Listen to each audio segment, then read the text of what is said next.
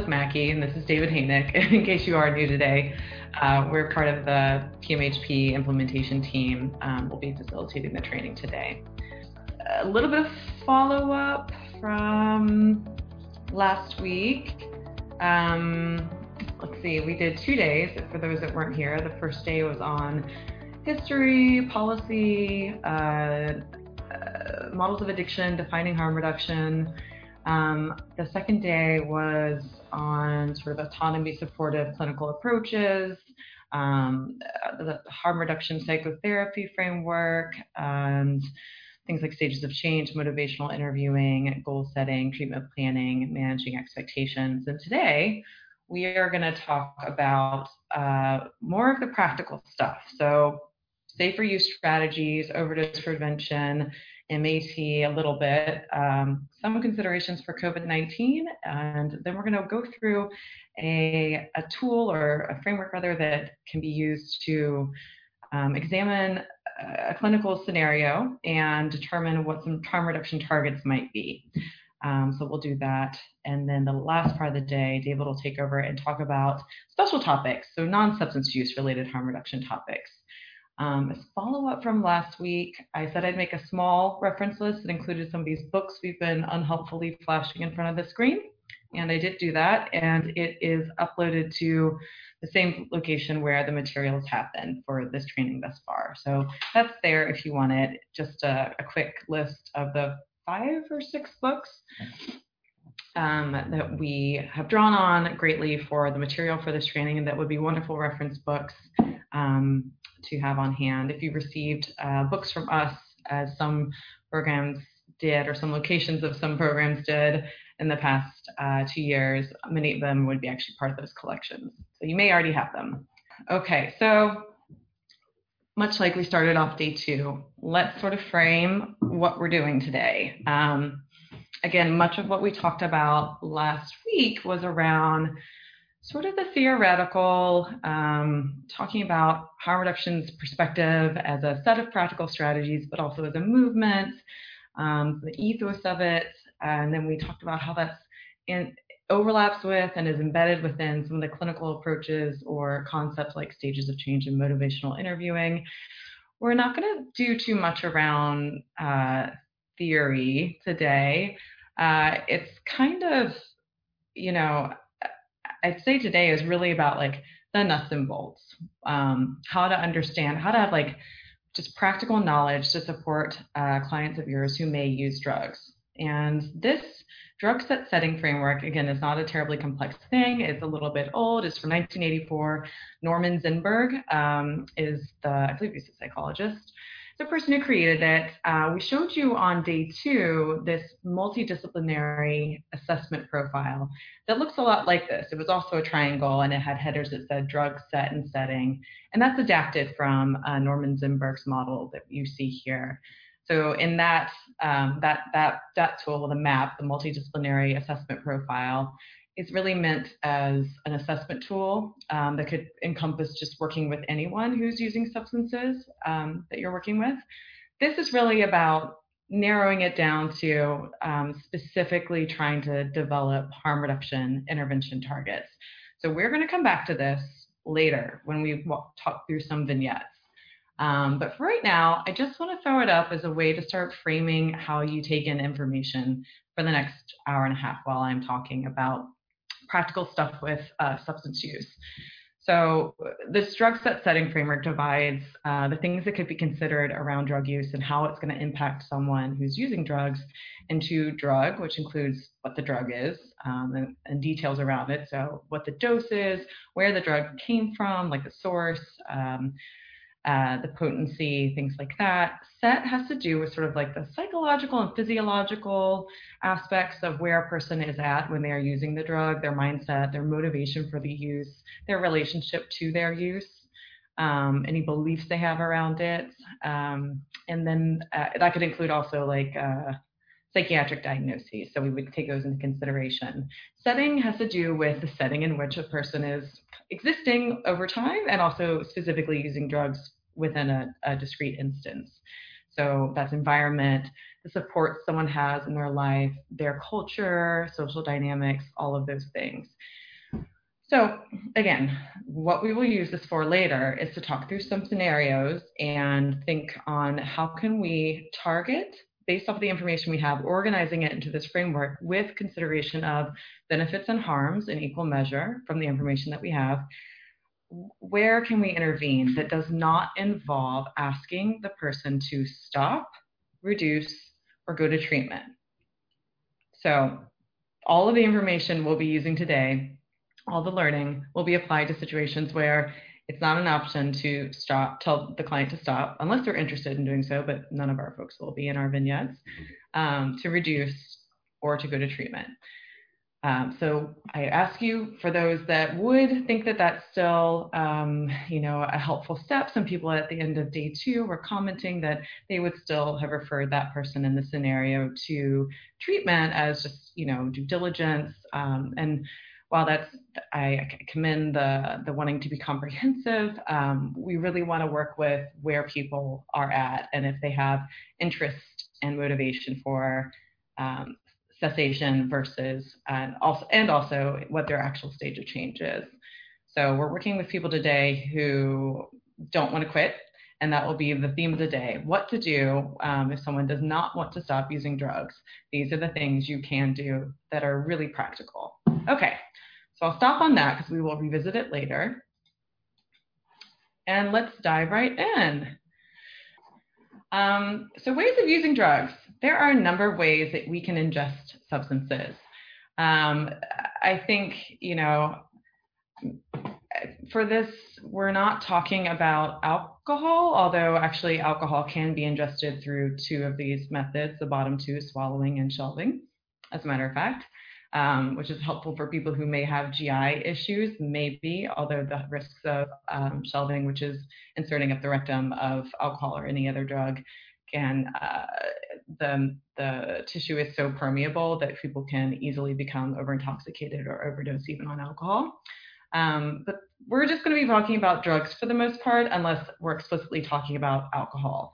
And you'll find that I'm going to hop around kind of between different drugs, and that is part of just trying to follow some logical progression, but also to perhaps reflect that polysubstance use and the sort of overlapping effects of drugs and medications that can be used to support people who are on them is complex, and it's not necessarily linear and impossible to perfectly organize. So ways of using drugs.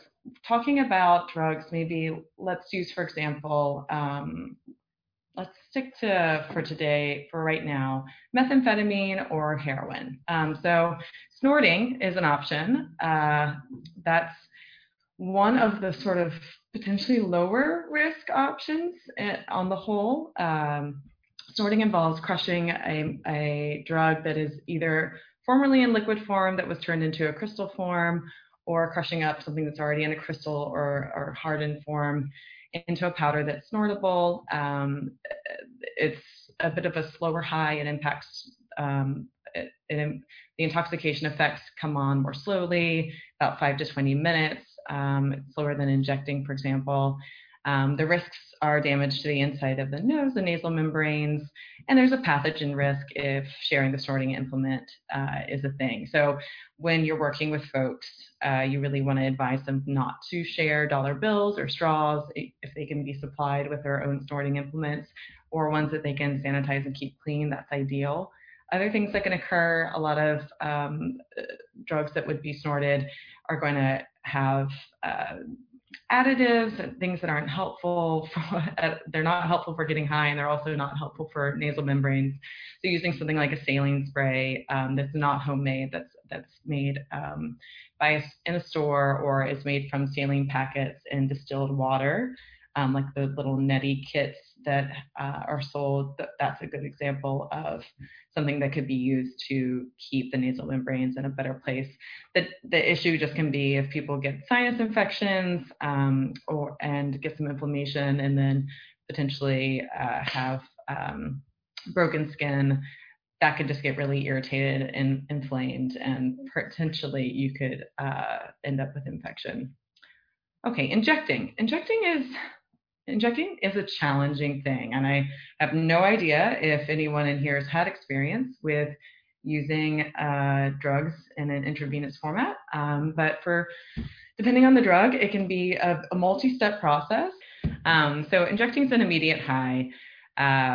Of course, we know that there's a large risk of infection of a number of pathogens. We worry about HIV and hepatitis C in large part, but anything else that's in that could have contaminated any of the materials used to prepare or the syringe that's being used to inject could also, like perhaps things that are bacterial or fungal, those are also risk factors. So the most important piece with injecting for pathogen risk is not sharing needles, using clean ones, and if you're doing something like preparing heroin, for example, which is a multi-step process, making sure all the materials that are being used to cook, so the cooker, the cotton is clean, making sure you're using, if you need to use vitamin C to break down the type of heroin that's being used, use vitamin C powder, not a substitute like lemon juice that won't be effective and could be damaging as well. Another area that we talk about for injecting is vein care, and with that, I think there's a lot of benefit in just having folks, if they are injecting, involved in primary care, but past that, just if there's access to any sort of nursing services, wherever, checking in on veins. People can inject all over their body, and without like a proper examination, they may not know what's going on. They may not know that an abscess has occurred. It might be somewhere that they're not easily able to reach and assess. So that's another harm reduction, safer use strategy that you can use around injecting. Smoking. You can smoke a number of drugs. It's an immediate high also, along with injecting, but it's shorter lived, and a lot of drug gets lost in the smoke. So people are sometimes more apt to do this because it's just a little bit easier. Injecting takes a lot of preparation, but it's more wasteful, and it depending on the environment you're in, it can create a smell that might be problematic and might alert others that you're using a drug that is illegal, for example. Of course, there's damage to lungs. There is pathogen risk if you are sharing pipes and mouthpieces, particularly those that might be broken and could have cut someone's lip. Also, with smoking a number of drugs or smoking cigarettes, you can get dehydrated lips that crack, and that can cause blood to get onto the smoking implement and increase pathogen risk. So with that, using chapstick, providing chapstick to your clients that smoke, providing them with like rubber tips that can be used on pipes, or just alcohol pads and things to sanitize the pipes would be helpful as well. I worked at an agency in New York that actually gave out safer smoking kits. Crack cocaine smoking was really popular in the Bronx where I worked for a while, and it was a really effective tool to also put in a few other things like condoms, hand sanitizer, some resources that they could engage with. And it was primarily, I would say, an engagement tool, perhaps more than a harm reduction intervention, to say like, hey, we know you're doing this. We aren't coming from a place of judgment. We just want to support you tangibly and doing this more safely. Okay, swallowing drugs. So most people won't swallow drugs unless it's maybe, let's say, I think one of some hallucinogens are probably best taken in a swallowing format. You're not gonna want to, most people wouldn't want to snort mushrooms, for example. That would probably be a strange thing to do and not a great experience. But in most cases for drugs that we're talking about today that come with risk of overdose or can just be harmful overall because of the concerns around what they're cut with, we won't see people eating the drugs. However, an option for someone who is maybe trying to cease opiate use, trying to stop using heroin, eating heroin, actually just eating it, swallowing it, it will, all of the impact of its intoxication will pretty much go away. It'll be processed in the liver first, but it can offset, or it can delay withdrawal. So that's an option that can be used for someone who's actually trying to reduce or stop using an opiate, but isn't engaged in medication-assisted treatment or can't tolerate withdrawals, but is still not wanting to use in a higher risk way, or one where they get high. Let's see here, what else to say about that? There's potential damage to the gut, especially with stimulants. There's damage to internal organs over time. If people are doing this, they should eat first, and just like any substance, you want to be patient. The longer it takes for the body to absorb it and metabolize it, you want to wait that much longer before dosing again if you are trying to achieve a high. The fifth route of administration is called shelving or booty bumping. A little taboo to speak about, but it's definitely a valid route that many people may use for a number of drugs, alcohol included. Again, for people who, let's say they have a GI issue, this is something people do and you should be aware of it. And it can be pretty risky with alcohol, again, due to like the immediate intoxication risk.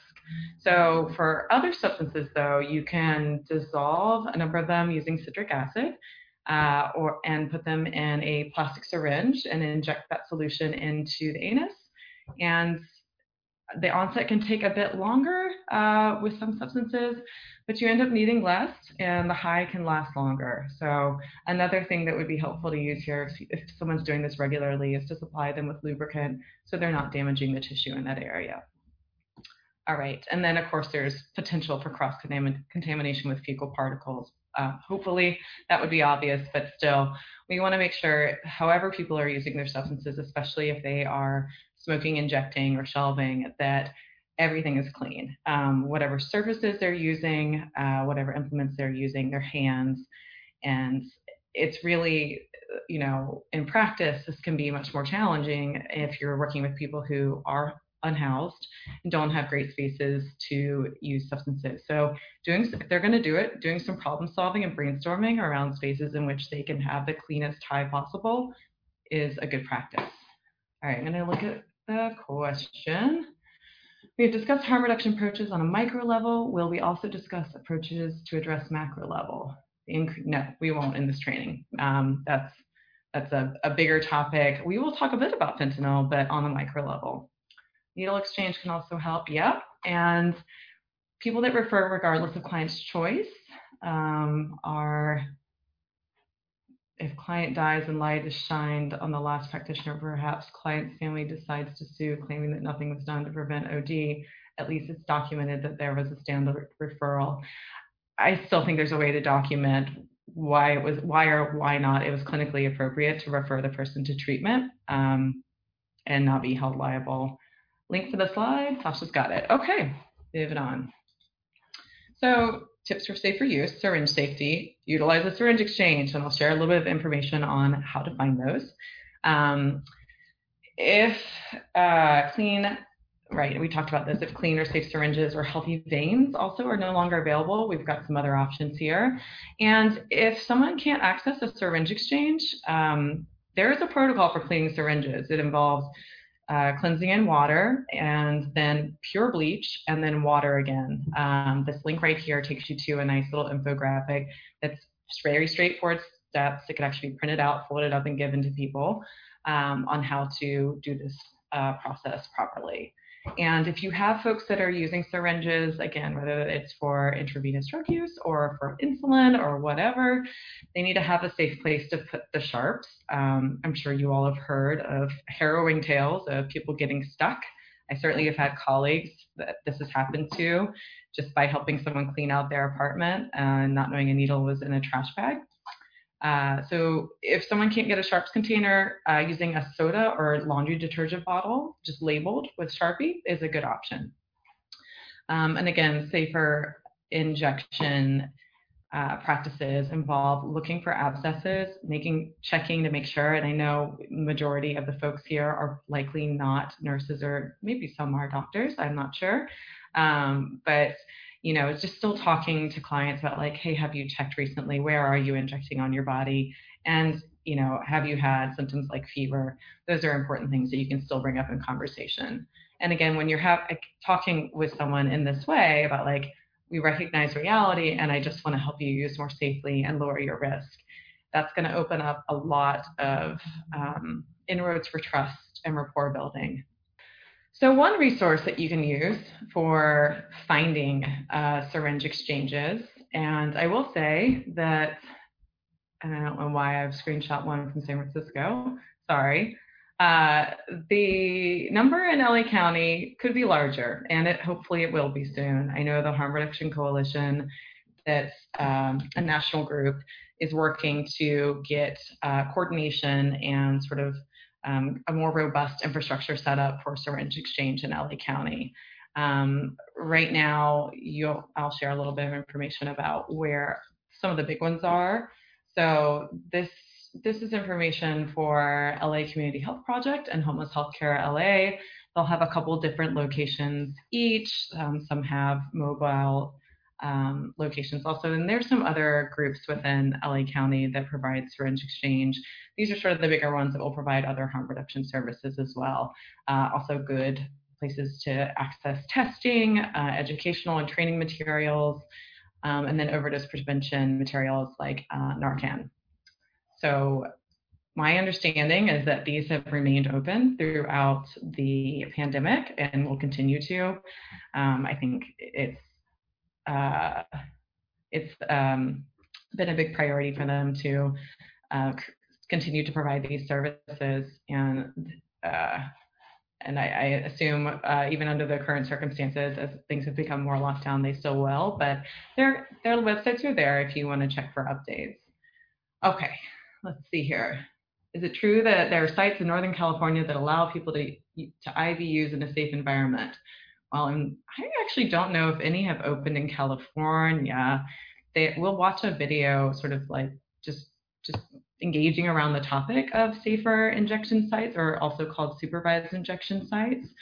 These are locations where there is supervision for intravenous drug use. My understanding is there's not one open yet in America. David, tell me if I'm getting that wrong, if you know better. They're open in Canada, they're open in Europe, and there are a number of states and cities that are trying to get them open. But we'll look at a video on that in a little bit. And I know this may sound like a stupid question, but where's the line between safety and enabling? Were you here for day two? That's not an easy question to answer. I personally don't really believe that enabling is, I think what we often call enabling isn't, just much like we talked about how work accepting what someone is doing isn't necessarily approving of it, and providing people with the resources to do things more safely while also talking about the risks of what they're doing in a way that's grounded in approaches like motivational interviewing, where we're not advising without permission. That's sort of the magic, you know. Enabling isn't really a thing that exists in my mind. Others may disagree. So methamphetamine use. I know this is a hot topic for you all. I know it's probably at times the just perhaps the most bane of your existence, it may be even, the fact that methamphetamine exists and that people use it and it complicates their lives so much, and that it feels like there's really nothing you can do for it. There is MAT for alcohol use disorder and opiate use disorder, but there isn't as much available for methamphetamine. In my mind, I'm not quite sure why, if people wanted an MAT for that, it wouldn't actually just be using amphetamines, like drugs that are used for ADHD treatment. I think there's maybe some fledgling research or consideration of using that as an intervention, but it's just not the same. So we have to think on, in today's training, what we can do to support people who are using methamphetamine. Swallowing is the safest way of using. You will probably not get a lot of people who are willing to do this, again, because they will not get as high, and it will waste some of the drug in the liver. Snorting, injecting, and smoking can all, of course, cause physical harm to nasal passages, mucous membranes, injection sites, lungs, and lips, and tolerance occurs more rapidly when injecting or smoking. what people can do if they're using methamphetamine is to sort of try to schedule their use and try to schedule food, rest, and hydration. If someone is going to miss a lot of sleep, they need to have everything else in place, ideally, to support that come down that's going to inevitably occur. So scheduling use, taking breaks between using, not just doing it day after day after day, not getting to a place of delirium from lack of sleep or worse, is pretty critical. So you want to work with people around, like, how can you, if you're going to use, wait a few days, wait ideally longer in between instances where you're going to be high for more than just one dose. Dehydration, again, is common. When mixed with alcohol, it can be even more so. So making a plan for hydration. If people are smoking, again, covering that mouthpiece and making sure it's not broken, making sure they're not getting burned. It can get quite hot, the lips. And going slow and doing test doses. This applies for all substances, really, and particularly opiates. Now, what we've known is that fentanyl, and we'll talk a little bit more about fentanyl in a few minutes, is getting put into things it doesn't make sense for it to be in, like cocaine and methamphetamine. So even more of an impetus to do test doses and make sure that the batch that you have, you know the strength of it, and that you're not overdoing it or getting something that is contaminated with fentanyl. And this is really critical if there's a new supplier that you're using, or you've taken a long break, because just whoever the dealer is that you are using, their distributor could have changed. And this has happened a lot during the pandemic. Supply lines, the drug trade got just impacted in a number of ways for all substances that were coming in, especially from international sources, which is most of the big ones, cocaine, methamphetamine, and heroin. And people's sources kind of shifted and changed. People had to go longer and may again have to go longer without access to the substance that they use. And with that, tolerance can change. So the dose that someone needed when they had a consistent supply may have changed, and they need to start with a smaller dose because of that. And again, understanding crash patterns and planning ahead to try and avoid severe versions of them. Okay. Yeah, food, rest, and hydration. A lot can be done for mental health with those, right? And physical health, because, you know, of course, all of this fits together. It's all integrated. It's all one big picture. Not one link. They're making sure that there is only one link for all slides. Yes, that's accurate. It's all one big thing. You were here in Sutton for day 2. More clarification. Yeah, I think, you know, when we wrap up today, if people want to think through this more or introduce it into maybe some of the scenario discussion, if that's helpful, it is. Everyone has to sort of make their own peace with helping people use drugs safely. Right? Like, that is, I understand the sentiment of it can feel like you're being a little too helpful, but the reality is you're just reducing risk. All of these strategies are truly about reducing risk. Alcohol use.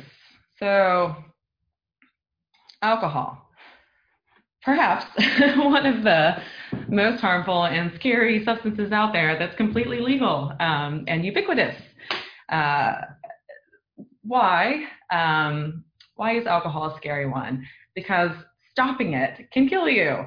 Not to strike fear into the hearts of those that are working with folks who want to become abstinent from alcohol, or those who may be trying to do so themselves. We'll talk about withdrawal in just a moment. But again, right now during the pandemic, if people are potentially dependent, truly chemically dependent on alcohol, they're going to want to make sure they have a bit of a supply. And again, if we go into lockdown again, the hours are decreased at stores, things like that. Those are pieces you might want to talk with your clients around that really don't want to go into withdrawal. And similarly, talking with just a plan to know your dose. Right here in this image, we've got what a standard drink is, and that's a 12 fluid ounce bottle or can of beer, 5, I don't really think 4 ounces applies, 5 ounces of wine, and 1.5 ounces of 80 proof liquor. great strategies for just harm reduction in general with drinking have to do with understanding blood alcohol level. So if you can help people to start counting their drinks and then work with them through calculating what their blood alcohol level would be based off of their gender and their weight and time and the duration of the drinking episode, you can help them sort of gauge where they want to get to. We know that people tend to start dying around like a 0.35 or 0.40 blood alcohol level. We know the legal limit for driving is 0.08. There's a lot of in between there, and like subjective sense of intoxication really looks different for every person. But keeping people out of a state where they have overdose on alcohol can be aided by counting drinks. Another thing counting drinks can help with is preventing withdrawal. If someone is trying to decrease their drinking or maybe has less access to alcohol, again, related to the pandemic or finances or whatever, finding a way to ensure that people have a drink every hour, every couple hours, depending on how fast their body metabolizes alcohol. That's a strategy that can be used to manage potential for withdrawal. So withdrawal.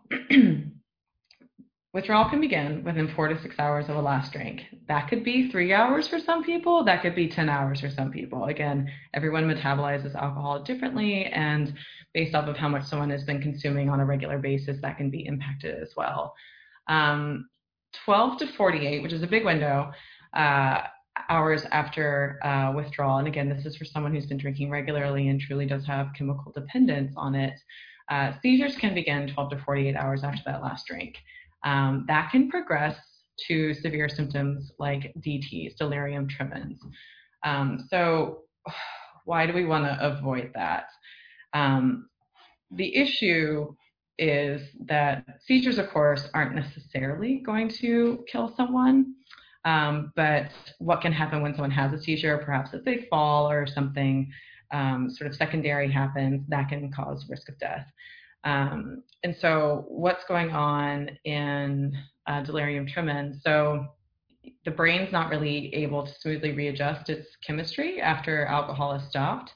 So this creates this like kind of dangerous whiplash effect. It creates temporary confusion on how the brain is regulating your circulation and breathing. So sort of these key pieces that the brain needs to look after, it's not well able to do that when DTs start. So what you'll see the body's vital signs doing is the heart rate or blood pressure changing dramatically or unpredictably, and that creates a risk of heart attack or stroke. So a bit different than the seizures that can start earlier, higher risk when we get later, and DTs are in place. Okay. Encouraging the use of water along with alcohol helps also. Yes, drinking water is important. Nothing except for time, however, will reduce your blood alcohol level. When we think about alcohol poisoning, it is truly just like up to your liver and the clock. However, eating food and drinking water can help with sort of that subjective sense of intoxication. And it can also help, of course, with the impact to the GI system. Eating food and drinking water is helpful. If a client is having DTs, could they be hospitalized? Yes. So if someone is having DTs, they need some sort of help. Like they're likely going to need, if someone has already gone to withdrawals, the ideal intervention is probably getting them some alcohol if you're just working with the person and they're able to have a small dose to prevent the withdrawal symptoms from increasing. Otherwise, someone going into detox, a supervised detox, that's a medically assisted detox, would be the ideal option. Now, how accessible those are, that is why suggesting that people just know their sort of withdrawal prevention dose of alcohol is a good tactic. If that person's not wanting to go into a setting like detox. Let's see here. Yeah, severe symptoms require inpatient care. Medication can also assist with mild to moderate symptoms, even via outpatient. We really want to support people into scheduling their cessation of alcohol if they are dependent, and making sure they're in the best possible sort of situation and planning for success and safety. Other things that people can withdraw from include benzodiazepines. that can be a bit risky. People can experience seizures that, of course, then could potentially result in death. And yeah, the prevalence of delirium tremens occurs in like 5% of people experiencing alcohol withdrawal symptoms, and it kills 5% of those. So how that shakes out numbers wise, I couldn't say, but it is a risk factor. It is a real thing. All right. So benzodiazepines, if dependent, there could be seizures if someone withdraws sharply. We'll cover a resource later today called the Icarus Project, which is a robust guide on coming off of psych meds, and it includes some content on coming off of benzodiazepines. But really, you just want to wean off, especially if you have a high tolerance. Opiates, we know a bit about withdrawal. We'll talk about that in the context of MAT. What really isn't the worst thing in the world, at least in terms of medical risk, is withdrawing from stimulants. People just find it really uncomfortable, and there could be an upkick in psychiatric symptoms. People may need alternate coping mechanisms. They may need ways to manage their sleep, and they may need caffeine, they may need nicotine, they may need things to just be a little bit more alert to get through the periods where they've been accustomed to having a stimulant in their body. If anyone is detoxing at all on anything, again, food, water, actually electrolyte-based drinks like Pedialyte or really nutritious drinks like Ensure are good options, especially if people have nausea and vomiting related to their withdrawal symptoms. Also over-the-counter medications to help deal with some of those symptoms, and things like Imodium for GI symptoms as well can be helpful. Okay, so polysubstance use is probably the vast majority of the people you work with. People tend to not just do one substance, and many people are already on psychiatric medications like benzodiazepines and some others that interact with street drugs or alcohol. So the thing you got to worry about with polysubstance use is that while some substances, some drugs and some medications and alcohol layer together, and they just, one does this, one does that. In fact, one might take away from the effects of the other a little bit. Some potentiate each other. Some are synergistic. Some don't just they don't just add on. They make 1 + 1 = 5. So we see that with CNS depressants, central nervous system depressants, and that includes alcohol, benzodiazepines, and opioids. That's really the risk factor. I was watching something recently that I didn't quite get to write down the stat, but just how many of the opioid overdoses that have occurred in some number of years in recent time, people had alcohol or benzos on board as well. So do we know actually, if someone overdosed, they had opiates in their system, but could it have actually just been the cumulative effect of all these CNS depressants together? It could be more of a factor than we're aware of. So benzodiazepines and alcohol have a lower risk of overdose than opioids when used by themselves. Of course, in combination, the risk really increases. So is that making sense to people? Things that aren't gonna potentiate, like using a stimulant along with a benzodiazepine, it's impacting the body in different ways. I think some of the risk you see with stimulant use in alcohol is that people are able to stay awake so much longer and consume much more alcohol without feeling intoxicated. And that can be, that can increase the risk of overintoxication from alcohol. Some other sort of scenarios might be people who are layering things on, like some medications that might help sedate them otherwise, like diphenhydramine, which is Benadryl, or dextromethorphan, which is a cough suppressant found in NyQuil. Things like that can also impacts alcohol and these other medications somewhat synergistically and be a little bit sneaky. Other people might not consider the fact that they could also impact how intoxicated, how sedated, and then also how much central nervous system depression is occurring. Basic strategies, and these, we'll be sort of repeating these throughout, for safer substance use, polysubstance use specifically, involve low and slow. So consuming the smallest amount of the thing that you're doing, and not doing another dose, especially if you're using other substances at the same time, for as long as possible. Really proving to yourself that you've let the drug kick in as much as you think it's going to. Staggering different substances too. So if someone is going to use two or more substances, ideally not doing them at the exact same time so they can gauge what the effects are of each substance before moving on to the next.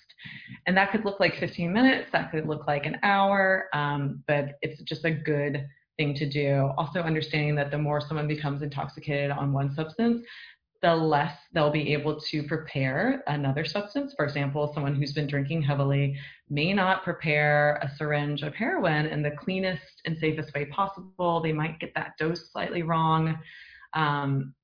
So doing that preparation in advance before becoming intoxicated at all is ideal. Doing a little bit of planning there is helpful. Avoid using alone. I know this is another one that, you know, easier said than done for some people who are quite isolated and wherever their housing is, or if they're unhoused and they're trying to find safe places to use, they might not know anyone that they're comfortable using around or who is safe to use around. But strategies for not using alone are really critical because of overdose risk, right? And I'll talk about a resource in just a minute that can be used to help with that. Making an overdose plan if you are using with a buddy, so having Narcan on hand, getting sort of like, not just consent from a friend or whoever you're using with, but just saying like, hey, if I do this, can you do this? Staggering the use with the buddy also, so having one of you get high and then the other one, especially if we're using opiates, can be an option.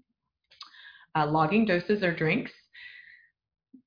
Again, easier said than done once intoxicated, but keeping track, even if that's just like a tick mark on a notepad or one's hand, on like what time you took a dose of, let's say, heroin, or how many drinks you've gone through, things like that can be helpful. And again, keeping in mind polysubstance use and the potentiating effect of those central nervous system depressants.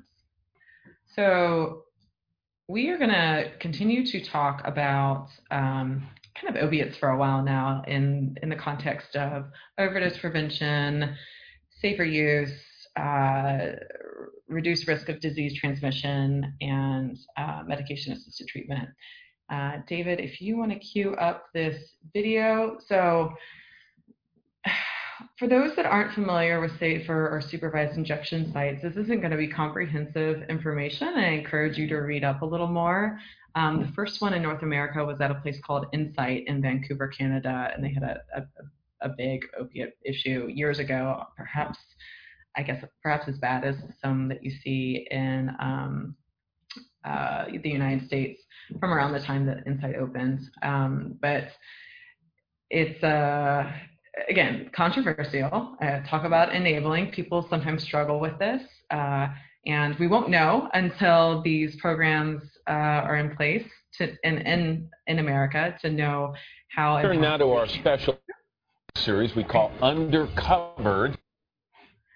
We won't know how impactful they can be until we just try them out. But the data from Europe and from Canada is showing positive results. People are getting connected to treatment. So many deaths are prevented. Disease transmission is looking more is managed better. So for people who are going to use, it is a safer option, and it is a good public health intervention. But you can form your own opinions, and David can play this video, and I'll stop talking. Turn now to our special ongoing series we call Undercovered. This week, we're focusing on battling addiction. NBC News investigative correspondent Ronan Farrow is here. He's looking at stories that are tied to the war on drugs, and you don't always see these ones in the headlines. Ronan, good morning to you. It's good to see you guys. You know, we're really at a turning point in terms of how America addresses drugs and addiction. Just a few days ago, Attorney General Jeff Sessions ordered harsher sentences for drug offenders. But some states and cities are pushing back with approaches that emphasize treatment rather than criminalization. America's opioid epidemic is claiming more lives than ever, often in public places. People are in doorways, shooting up, dying in alleys. John Urquhart is the sheriff of Seattle and surrounding King County, where someone dies from an opioid overdose every 36 hours. And where officials are about to try a radical new response. Take the problem off of the streets, around here at least, and put it in a safe environment. He's talking about safe injection sites, where addicts can openly shoot heroin and other drugs under medical supervision. They're not going to overdose. If they do overdose, there'll be treatment there, and they can talk to people about what their treatment options are. Seattle and King County launched a task force to look at the crisis and are now acting on its recommendation to open the first 2 safe injection sites in the country. Tell me your reaction when you first heard this idea was being floated. My reaction was, are you kidding me? It's a terrible idea. And what changed your thinking? The war on drugs, the fact that it didn't work. So what are we going to do differently? The war on drugs, kicked off by President Nixon in the 1970s, started a trend of tough laws that lock up drug offenders. More people are now incarcerated for drug crimes than for violent crimes, disproportionately minorities and poor people. And spending on drug control has increased for decades. But addiction rates have stayed constant. We're just starting to quit looking at drug abuse as a police problem and look at it as a health problem. County Health Officer Dr. Jeffrey Duchin was part of the task force. Some people are going to hear about this concept and find it completely crazy. Well, we're considering this a public health crisis. It makes a lot of sense from a public health and medical perspective. He says safe injection sites have worked elsewhere. Here in the heart of Vancouver's Skid Row, officials opened a safe injection site called Insight in 2003. Every day, 700 users come in, get clean needles, choose one of these stalls, and shoot their drugs.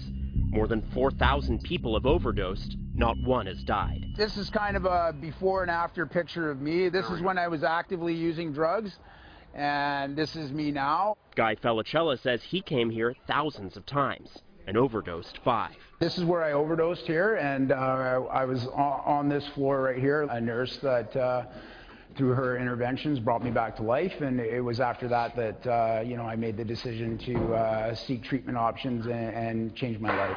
Today, he's 4.5 years sober and happily married with 2 kids and a full-time job. When I was ready, they were here to help me. Compassion is one of the greatest gifts of the world. Similar sites are operated across Europe and Australia.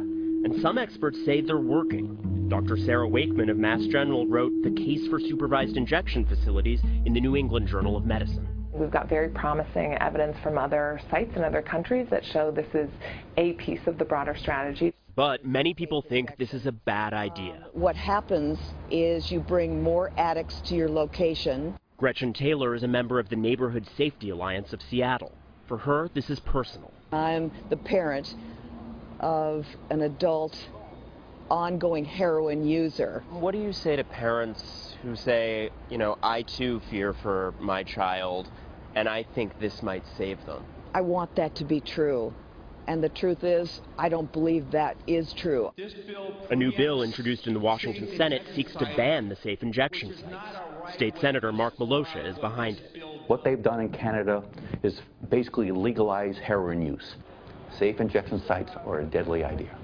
And with new Attorney General Jeff Sessions pushing a tough law enforcement approach on drugs, there are questions about how the federal government will react. The Controlled Substances Act prevents setting up places like this where you got people using drugs inside. Could you be in the position of asking your officers to enforce illegal activity here? There's certainly a good argument that the officers can't be charged federally. I'm not going to let our efforts here locally be dictated what the federal government may or may not do. Our new Attorney General is more about law enforcement approaches to drugs and less about public health approaches. That's probably true. I think that's a huge mistake.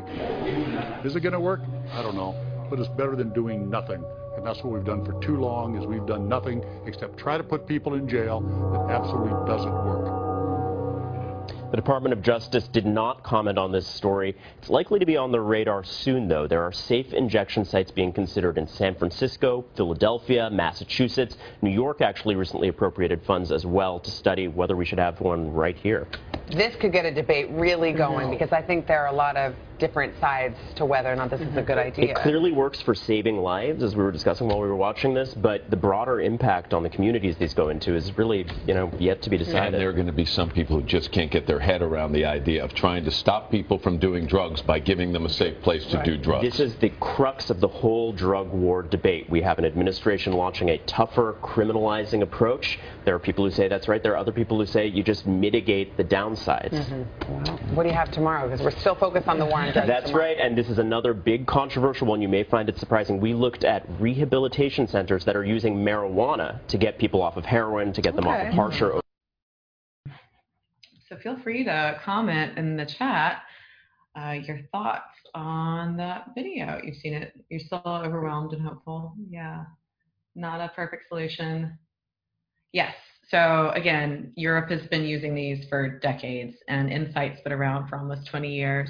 We're not going to, it's just not a reality yet. Some of these proposed and potential pilot programs aren't accessible, and they're certainly not accessible in LA County. We're focusing on what we can do, but yeah, you can do your own research. There's tons of materials and videos on this. I think what you will see is in some of the more kind of progressive cities with pretty bad overdose rates are guerrilla setups for safer injection sites, where grassroots groups are going out and creating tents and just creating that space in parks for people to use more safely, and having Narcan on hand, having clean needles, having resources to get people connected to treatment. This video doesn't quite highlight how much of a piece that is, how many people get engaged in services, maybe whether it be case management or addiction services, just by going into one of those spaces to use, where they otherwise just were completely disconnected and just in alleys and, you know, not having any other impetus to receive services. Okay, let's see what the comments look like. This is crazy, first time hearing about this. Not a perfect solution, yes, right. Puzzling that there's evidence in so many other countries that this prevents deaths, yet so many people in this country seem to be against it. We have the war on drugs and rhetoric and propaganda, and how we've come to our beliefs that have been influenced by that to thank for why there's resistance and stigma. Very interesting concept. I can see the pros and cons. Wonder how the pandemic has changed substance use trends. That will be really interesting to understand. I look forward to seeing whatever data comes out. Learned about programs that provide needles, but not a place to do it. Research does support effectiveness, yes. So LA County does have syringe exchanges, which is what you're talking about. And those are also called, you'll see them referred to as SEPs, NSPs, and SAPs, I believe, also syringe access programs, syringe exchange programs, and needle, or NEPs, needle exchange program. The best evidence from modeling studies suggests that supervised injection sites are associated with lower overdose mortality, fewer ambulance calls for treating overdoses, and decrease in HIV infections, yes. Okay, so I don't know what, again, I don't know what your sort of anecdotal experience is like in working with your FSP clients. We hear from you all, there's a lot of methamphetamine use. There's definitely a lot of marijuana use and alcohol use. And we hear there's opiate use. I don't know how that sort of feels proportionally within your caseloads. But it's tough to overdose on stimulants. It can happen. You can absolutely, that can occur. People can die that way. It's just not, the risk is not as great as with opiates, which is why we're going to focus more on that when we talk about overdose. And again, now there's the issue of fentanyl being put into stimulants. So that's completely thrown everyone for a loop. But with, overdose data for LA County from 2013 to 2018. So overdose accounted for 21% of the deaths of LA County's homeless population, which is not good. And 88% of that was due to drugs, only 12% was due to alcohol, and that rate has doubled since 2013, with the sharpest rate increase occurring since 2016. And of course, we've got two more years of data after that, so we'll get some updated statistics when we can. So California, statewide, there's been a 42% increase from 2012 to 2018 in opioid overdose deaths. I think the most poignant piece here is that fentanyl overdose deaths increased by 858% from 2012 to 2018. And there is an increase in amphetamine, or methamphetamine overdose deaths. Now, I don't know if that's, I don't know how much overlap there is between the fentanyl influence deaths where people had amphetamine in their system and then that and fentanyl versus just methamphetamine. But that is increasing as well. Okay. So again, overdose prevention basics. We want to ensure that people have Narcan and Naloxone. Narcan's the brand name, Naloxone is not. And we'll talk about how that's used, or no, I won't talk about it. We are actually going to watch a video on how to administer it. But it's free, it's accessible. Trying to find it and get it in the hands, and the hands of the family members, friends, use buddies, whatever, of the people you serve is critical. If it's not there, it won't save them. Avoiding using alone, we talked about that. A resource for this is a website called Never Use Alone. So that's something that people can call in to a number that they have, or use Facebook Messenger if they have a smartphone. And they will monitor for non-responsiveness. You can call in, and an operator will stay on the line and keep, checking in with the person, and then if they're non-responsive, the individual has to share their location, and 911 could then be called and sent to that location. They'll also check in for information on allergies, pre-existing conditions. Now, this is just one option. If someone has a phone and they can do this with anyone else that they know, just be like, hey, I'm going to take a dose now. Can you stay on the line with me? If I stop responding, this is where I am. Now, will people do that or not? I don't know, but for some folks I've definitely worked with, they really would have appreciated that sort of option that was anonymous as well. Okay. Again, if alone, trying smaller doses to lower your risk of overdosing, going slowly, and staggering use, and making an OD plan with your use buddies. Fentanyl. So fentanyl is,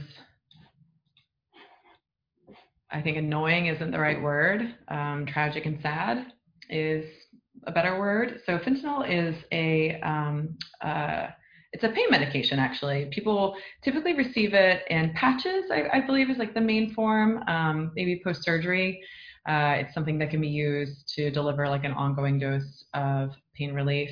It's a synthetic opioid, and what you see now is that it's possible to get that medication even from a patch form and turn it into something that can be mixed with heroin and then mixed with other drugs. And again, I still don't fully understand why that's occurring. Some people postulate that it has something to do with sabotaging, other drug dealers, contaminating their batches. Some people think that it's a form of like population control, and there's conspiracy theories about it. I genuinely don't know, and I don't think we know yet why it's being put in drugs that it's not the same drug of, like stimulants. But so some people use fentanyl, some people use that recreationally. And if they are, they're doing that pretty carefully, I hope. But more often it's being put into heroin, and it's used to sort of increase the potency. But unfortunately, because it's just like, the tiniest little amount is so potent, it's really easy to overdose on. There's also some, and I don't quite know the right words for this, but there are more synthetic sort of copies or similar drugs to fentanyl, like croton fentanyl as an example. That's something that's coming out. These are all like research chemicals essentially that are being made in other countries. The interest in continuing to iterate on fentanyl and include it in drugs and with that continued risk seems to be it seems to be a trend that's not going to stop. But what we can do with it, again, having people know their dealer, know their dosing, and getting fentanyl test strips is a good option for people that are going to use drugs just in general. I mean, fentanyl testing really could be applied to anything anyone's using at this point, unless it's like they're using pharmaceuticals and they see that pill in pill form. I want to see what demographic similarities among the people that you worked with that use that. I don't understand your question. I'm thinking younger people or maybe people with families. I don't know people that use that line. I know people that would have appreciated it that ended up having to like call me and have me stay on the line instead. So that's where I'm coming from that with. I don't know anyone that's actually used Never Use Alone specifically. You can check out to see if they use Spanish. No, they weren't younger. Okay. So fentanyl, just like any other opiate, is reversed by naloxone, also called Narcan. What you will see if people have taken doses of heroin or something else with fentanyl in it, or have used fentanyl specifically, is that it takes more doses of Narcan than just one. Sometimes it'll work for a bit, it'll reverse the impact of the opiates, and then it will get kicked off of the receptor sites and the opioids go right back, and so another dose is necessary. Test strips can be obtained through a couple of places in LA County, perhaps more than this, and chime in if you know of more resources, but the LA LGBT Center and I feel like this is a typo here, APLA, sorry. It's not the AID project, but those are resources that you can access. Let's see here. I think I've got another slide on this. Oops, sorry. You can also check out the Overdose Education Naloxone Distribution Network. So that's at LAOD Prevention. They have a good sort of set of resources, including maps of where you can find Narcan and naloxone and fentanyl as well. Sorry, fentanyl test strips and syringe exchange. They've got some training videos on there that are really helpful, and an MAT provider list. Okay. I'm going to move a little bit faster here to get through some of this info, but if we could queue up the video for Narcan administration. Naloxone saves lives. No time to sit idly by.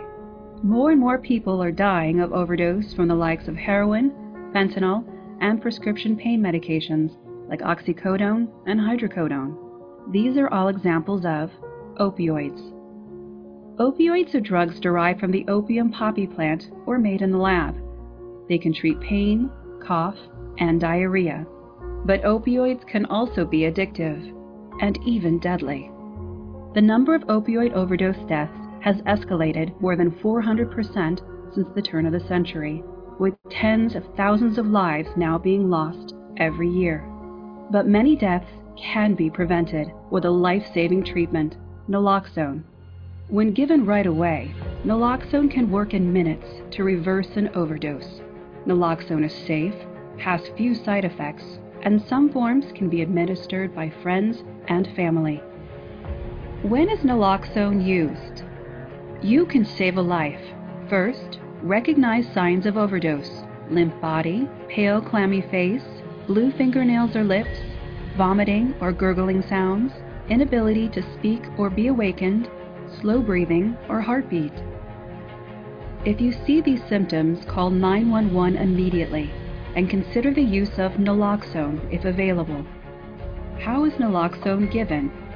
Home preparations include a nasal spray given to someone while they lie on their back, or a device that automatically injects medicine into the thigh. Sometimes more than one dose is needed. The person's breathing also needs to be monitored. If the person stops breathing, consider rescue breaths and CPR if you are trained until first responders arrive. How does naloxone work? Naloxone is an opioid antagonist, which means that it blocks opioid receptors from being activated. It is so strongly attracted to the receptors that it knocks other opioids off. When opioids are sitting on their receptors, they change the activity of the cell. Opioid receptors are found on nerve cells all around the body. In the brain, opioids produce feelings of comfort and sleepiness. In the brainstem, opioids relax breathing and reduce cough. In the spinal cord and peripheral nerves, opioids slow down pain signals. In the gastrointestinal tract, opioids are constipating. These opioid actions can be helpful. The body actually produces its own opioids called endorphins, which help calm the body in times of stress. Endorphins help produce the runner's high that helps marathon runners get through grueling races. But opioid drugs, like prescription pain medications or heroin, have much stronger opioid effects, and they're more dangerous. Over time, frequent opioid use makes the body dependent on the drugs. When the opioids are taken away, the body reacts with withdrawal symptoms such as headache, racing heart, soaking sweats, vomiting, diarrhea, and tremors. For many, the symptoms feel unbearable. With continued use, opioid receptors also become less responsive, and the body develops tolerance to the drugs. More drugs are needed to produce the same effects, which makes overdose more likely. Overdose is dangerous, especially for its effect in the brainstem, relaxing breathing. Breathing can be relaxed so much that it stops, leading to death. Naloxone knocks opioids off their receptors all around the body. In the brainstem, naloxone can restore the drive to breathe and save a life. But even if naloxone is successful, opioids are still floating around, so expert medical care should be sought as soon as possible. Naloxone works for 30 to 90 minutes before the opioids return to their receptors. Naloxone may promote withdrawal because it knocks opioids off their receptors so quickly, but otherwise, naloxone is safe and unlikely to produce side effects. Naloxone saves lives. From 1996 to 2014, at least 26,500 opioid overdoses in the United States were reversed by laypersons using naloxone. While naloxone is a potentially life-saving treatment, more needs to be done to solve the opioid overdose epidemic. The National Institutes of Health launched the HEAL initiative in 2018, expanding research across multiple NIH institutes and centers to speed scientific solutions to the national opioid crisis. Research is underway to improve treatments for opioid misuse and addiction, and to enhance pain management. The National Institute on Drug Abuse, or NIDA, is a leading NIH institute for research on opioid misuse and addiction, and its support helped the development of the user-friendly naloxone nasal spray. For more information, see NIDA's website at drugabuse.gov and search naloxone, or visit nih.gov and search NIH HEAL Initiative. General opioid information can also be found at medlineplus.gov. This video is produced by Medline Plus, a trusted source of health information from the National Library of Medicine.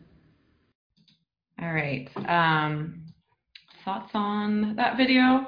Maybe not as controversial as the last one.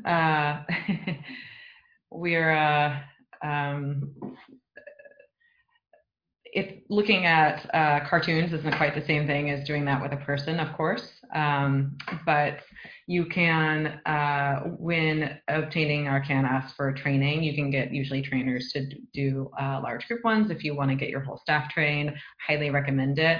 And all of your staff should probably carry it. Again, I know opiate use is, people aren't using heroin as much as maybe in some other large cities. I saw a lot of it in New York. But all the same, fentanyl is seems to be in everything, so it's still something to have on hand. And I see some comments up above. Although there may be positive results, I think this is about the supervised injection sites. Must be. It opens the door to increased sales in drug trafficking and can also become more exposed to younger generations, creating problems for their development. I'd love to hear some evidence of that. I read completely the opposite, that it's really effective for of reducing overdose deaths, connecting people to care, to services, and making sure they aren't having like secondary effects like abscesses, make them more sick. Yeah, I think I'd love to hear some evidence if there is evidence to the contrary. It looks like the studies from at least Insight in Vancouver didn't show that honeypot effect of people are just going to do more drugs because they can do it safely. Quite the opposite, actually. But feel free to show some evidence in the chat. And how long do the withdrawal symptoms last after taking naloxone? I don't know. I think that would be, you know, however long someone is going to experience withdrawal until they do another dose, right?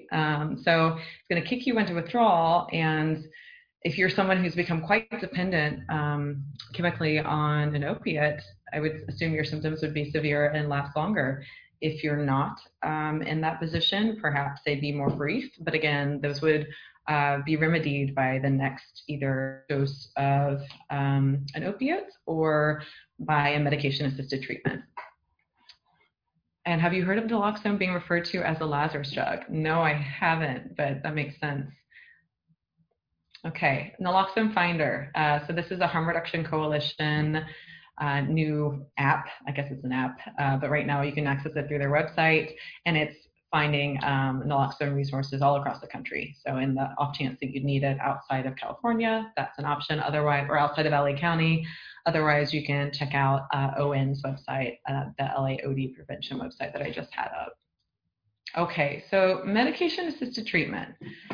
I am not the best person to talk about this. I feel like I learn what the medications are, and then their big names confuse me, and I forget them almost immediately afterwards. So you'll have to forgive me if I sort of stumble through this. For alcohol use disorder, there are different medications than for opiate use disorder, except for one, and that's naltrexone. That actually applies to both. So we can start with talking about naltrexone. So naltrexone is a good option for people who are perhaps ambivalent and might want to keep drinking because it's not going to cause them some really severe adverse effects if they do drink on it. Ideally, though, you want to not be drinking on it. And if it's used for opiates, the person actually has to have stopped for about a week and a half, ideally. There's a short-acting and a long-acting version. And what naltrexone does for both opiates and alcohol is it reduces the euphoric effect. So that reward that occurs when people consume either substance, they're not getting that same sort of intoxication and high and euphoria. So they're going to be less motivated to continue to use either substance. Let's see what to say about it. Vivitrol is the long-acting. It's perhaps becoming more popular, I guess. I kind of have that sense. Let's see. People need to carry like a card on them that says they're using it. If someone is, things to think about for naltrexone, if someone is, let's say they're on opiate medication, opioid medications, sort of separately, like a pain medication, they need to figure out a good sort of balance of those things, because ideally you want them off of opiates. So chronic pain management, or like, let's say someone has an accident or has surgery, those are things to think about, especially for the long-acting medication, because it lasts, I believe, for a month per dose. Let's see, what else to say about naltrexone? It's a good option. A lot of people seem to do well on it for either. It's not something that, I mean, I think, yeah, routine monitoring of liver function is recommended, but in terms of its other systemic effects, it's not terribly high risk for causing other adverse effects. A Compersate is called Campral or Campral, depending on your accent. It's been around since 2004. It's for people in recovery who are no longer drinking alcohol and want abstinence. So you would start it usually like 5 days after someone had their last drink, perhaps after detox or during. It's offered in like a tablet form. And what it does is it affects the neurotransmission of GABA and glutamate, I believe. and if people know more about this, please feel free to tell me if I'm getting things wrong. But it's helpful in relapse prevention and decreased alcohol consumption among those who do relapse. So it can also be helpful for symptoms of protracted alcohol withdrawal. And again, this is for people who are one abstinence. It's not for people who are ambivalent. They won't feel great if they drink on it. Okay, disulfiram. Antabuse. You probably heard of antabuse. Some of you may have people who've tried to use it as a medication-assisted treatment for alcohol use. It is not pleasant. The whole point of antabuse is to get rid of the enzyme that helps us break down alcohol, which is aldehyde dehydrogenase. And when we don't have that enzyme functioning, alcohol makes people very sick. So antabuse is meant to deter people from drinking, because if they drink on it, they will feel terrible. They'll have nausea, vomiting, dizziness, flushing, palpitations, hypotension. And if you've ever had anyone who's drank on it, if they told you how they felt horrible. Alrighty, what else to say about that? Yeah, you feel horrible immediately, like within 10, 15 minutes. And I think it lasts if, I'm forgetting, I think it lasts for about 12 hours per dose. But sometimes those effects, if let's say you just took one dose and then drank days later, some people, depending on how that enzyme sort of repopulates in their system, I think it can take up to maybe a week or so to actually be able to drink again after stopping it. But that's, again, different for everyone. Not commonly used. It's one of those things that makes drinking a punishment. People usually just stop taking it. I've never worked with someone who started it as a last resort and kept it up. Okay, so those are MAT for AUD, and now for opiate use disorder, opioid use disorder. I often say opiate because I can't pronounce opioid consistently. So the popular one and oldest one is methadone. So methadone sort of doubles as something that reduces opioid cravings and, of course, binds to those receptors. And then it also sort of blunts and blocks the effects of opioids. It also can be used as a chronic pain medication. So people who are struggling with chronic pain, this could be a good option for them. It's distributed through opioid treatment programs, OTPs, that are certified by SAMHSA. It's something it's a long game med. Most people don't take it for a month or two. They take it for a year, sometimes many years, sometimes the rest of their life. If people are going off of it, they have to wean off because they can go into withdrawals otherwise. I think methadone is probably the one that's most popular for being confused for trading one drug addiction for another, because dependency does occur on it. But people aren't getting high. They'll get some pain relief. They won't go into withdrawal, and they will have some sleepiness. You see people often nodding after they've had their methadone dose for the day, especially if they're on a higher dose.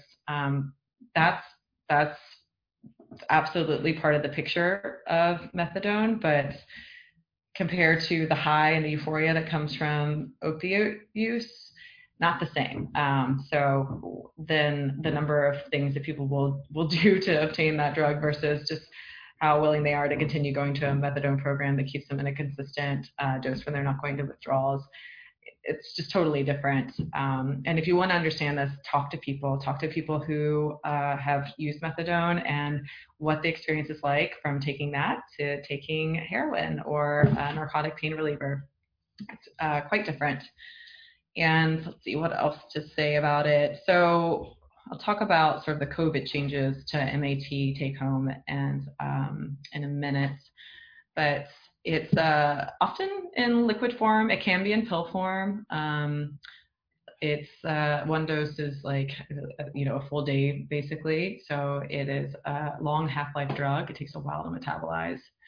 Nothing else to say about methadone. Buprenorphine, So it's actually, Suboxone is the brand name, and Suboxone is a blend, if I'm not mistaken, of buprenorphine and naloxone, actually. Naloxone is that drug we were just talking about that is the overdose reversal medication. So why both are in there is a little hard for me to understand, but buprenorphine is a partial opioid agonist that blocks the opiate receptors and reduces a person's urges. And then naloxone can help reverse the effects of opioids. So somehow those work together in a synergistic manner to be both like a substitute for and prevent withdrawal for people who are coming off of opiates. So that's, again, preventing withdrawal, reducing cravings. It's something that isn't as much of a long game, but people generally need to take it for 6+ months. People who take it for just 1 month and then stop, I think there's a lot of relapse associated with sort of a shorter duration of treatment with Suboxone. 6 to 12 months is the recommended duration. It comes as a sublingual tablet or a film that dissolves under the tongue, usually once a day. It doesn't create a high. In fact, it's probably less sedating than methadone for most people. So perhaps people can be a little bit more alert and functional on it, depending on the comparative dose to methadone. Let's see what else to say about Suboxone. It's a great option for people. The initial doses are supervised and by someone who can prescribe it, but then following that, it can be a bit more independent. Methadone programs involve a lot of going to groups and going in person every day until you've proven that you're trustworthy to the program. Suboxone perhaps has a little bit more of a kind of trusting dynamic to the use of it. Let's see here. I wonder about the compounding effects of buprenorphine, antipsychotics, antidepressants, and methamphetamine use. And that is beyond my knowledge. So I think we've got a recording, if I'm not mistaken, from Brian Hurley, Dr. Brian Hurley on MAT. That training or others we have in the future would probably be great options to do a deeper dive on this, because I'm definitely just doing sort of a cursory overview here. But yeah, great question. The interactions between psych meds and every drug. I would love to have that knowledge or co-facilitate a training on that, because all of those specific interactions are really important to understand. So what we have to do with our clients when they're taking a number of psych meds or maybe have some health conditions that could greatly impact how they metabolize things or how substances affect them. And then along with maybe if they have MAT also in the picture, getting consultation on that and understanding the risks and best ways to support people through managing their regimens is really critical. Oh, David, thank you. You just put in that link on the training for MAT. I think it's just an hour or two, so easy watch. MAT has increased access right now, and this is due to the public health emergency that we're currently in and trying to make it so people can access their medication-assisted treatment more easily. Sort of what this can mean is that people can use telemedicine more easily to initiate or keep ongoing prescriptions of some medication-assisted treatments and some other sort of formerly like benzodiazepines were involved in office visit for a refill of a prescription. Now that can be done via telemedicine, for example. But this is actually a great time if someone is ambivalent about their substance use, alcohol or opiates, and maybe doesn't have a consistent supply of either or doesn't have consistent access. You could talk about MAT as a bit of a solution right now. That's a careful conversation that has to be done with making sure the person is ambivalent and is interested in finding something, because right now maybe it's been awful that they've gone and had to go into withdrawals because they couldn't find their regular dealer or their supply was cut for some reason. It's an option. I don't know I think if it were presented in a way that sounded like you were trying to sneak in a suggestion of something that someone didn't want under the guise of a COVID strategy, might not go over as well. But the information is that telemedicine is going to be for this time period, and I think there's interest in having this last post-COVID, that people should be able to access MAT more easily, no matter what. We'll see where that goes. We'll see how policy is impacted. But for right now, telemedicine is permitted for prescribing buprenorphine and benzos. And then buprenorphine and naltrexone can be initiated with the telemed evaluation. New methadone patients still require a physical evaluation, so can't get past that. Short takeaway, so the methadone programs can provide more doses of take-home methadone than they used to be able to, and there's some greater facilitation for isolated, quarantined individuals, allowing other people to go pick up their methadone for them. So that's really different. Before it was, you have to go in person, and at least it would have been daily, every other day, or weekly pickups, not these 14 days or 28 days for clinically stable patients. Okay, and let's see here. We can now also have folks have a 90-day supply of Schedule II controlled substances. So that could include some of the narcotic pain medications. It actually includes methadone, but I don't think the programs are doing that. It can include stimulants as well. I'm not sure. Again, this is up to like sort of the program or MD's judgment or NP's judgment on whether this is appropriate or the person, it's a good fit for them clinically. But those are examples. Prescribers recommended to co-prescribe naloxone to those prescribed opioids. So there's a recommendation now official to prescribe overdose reversal medication along with any narcotic pain medication that people have. Now, whether that's being done, I am not sure. Okay.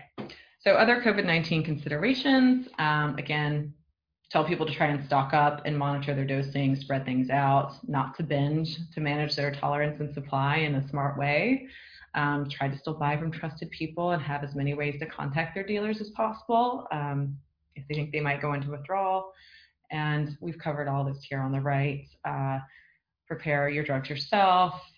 Do not share drug use supplies. All of the COVID precautions that people are already taking apply, of course. This is probably a bit obvious at this point, but COVID-19 risk, drug use, and respiratory concerns. So some symptoms of withdrawal in COVID-19 might look the same.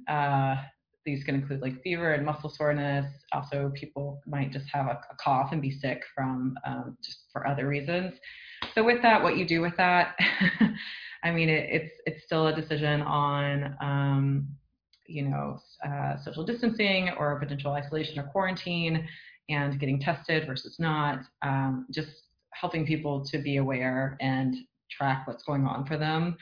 Let's say if someone was really terrified that they had COVID-19 but had been isolating, but actually were just going into withdrawals, that might be something for them to think on. COVID-19 infections will, of course, worsen breathing impacts of opioids, benzos, and alcohol for that respiratory depression that comes with CNS depressants. So something to look out for there. So if someone has COVID-19 and they're using these substances in combination, might not be good for their respiration.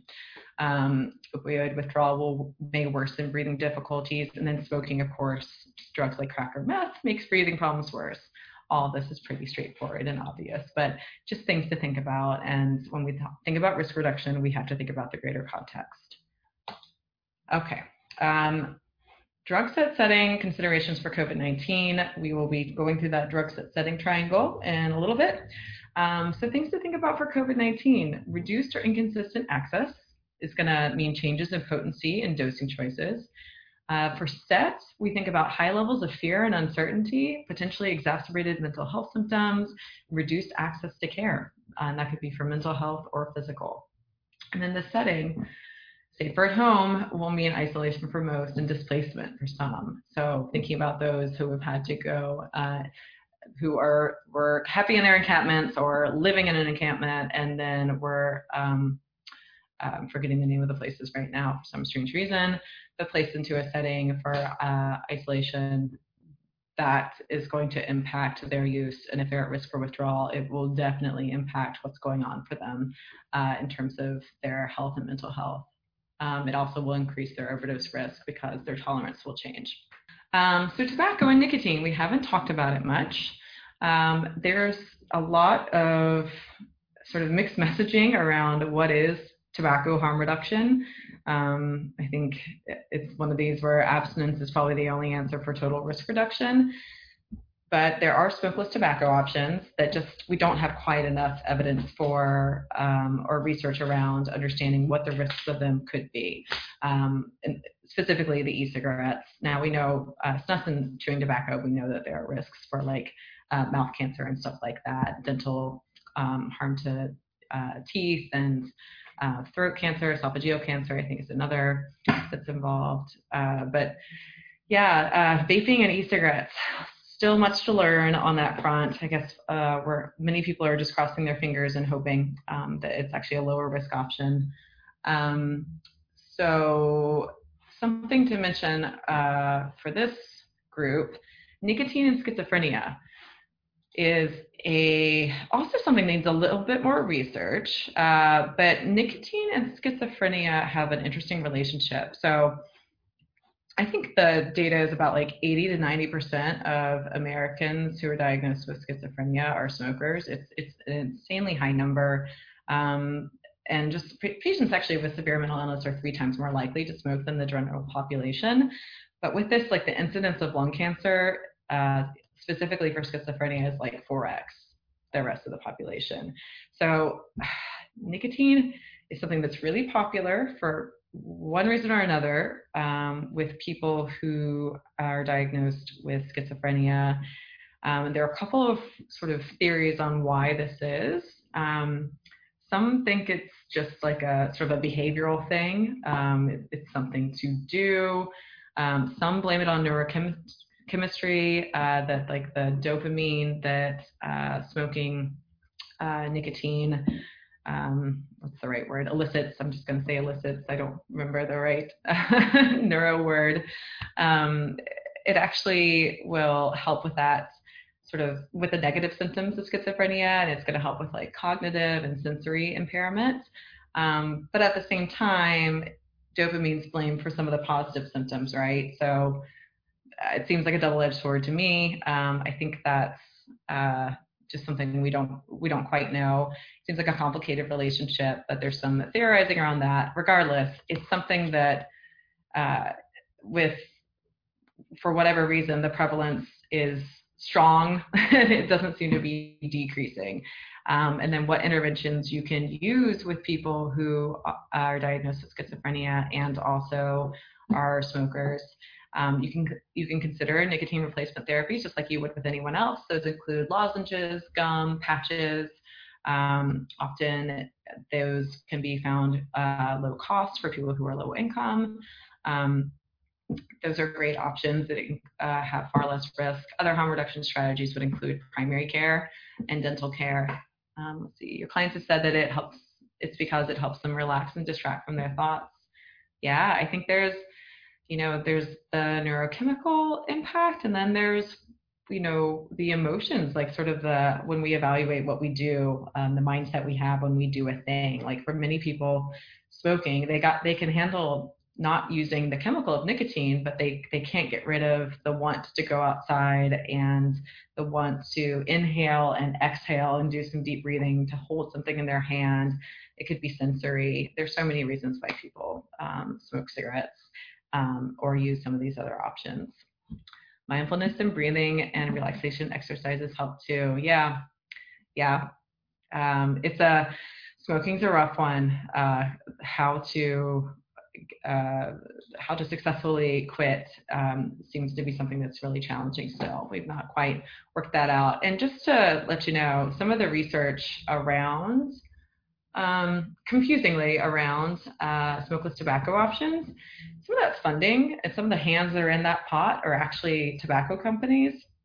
Many of them own the smokeless options, which again, this makes sense probably in some marketing way that I don't fully understand. But when you're reading evidence around risk with some of those options, really look at the source and look at who is funding it, because a lot of it's not terribly pure and academic. Okay. We're going to talk about marijuana and schizophrenia, or I'm not going to talk about it again. Someone else is. David, if you're ready, we can play that one.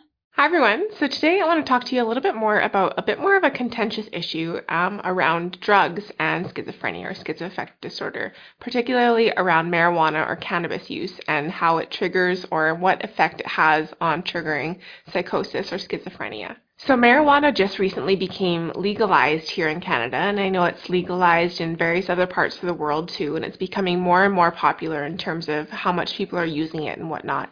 And with this is coming a lot of data and studies being done on what the effects of cannabis or marijuana are on people who are susceptible or predisposed to schizophrenia or psychosis. So I just want to talk a little bit more about what this link is and what my experiences with experimenting with marijuana have been like. All right, so with the legalization of marijuana here in Canada, the Government of Canada has released quite a bit of documents and facts around the use of cannabis use in relation to schizophrenia and psychosis. And they've stated that when you use marijuana on a daily basis or more frequently, you really increase your risk of developing schizophrenia or psychosis. And more potent cannabis or marijuana has been linked to an even higher risk of developing psychosis.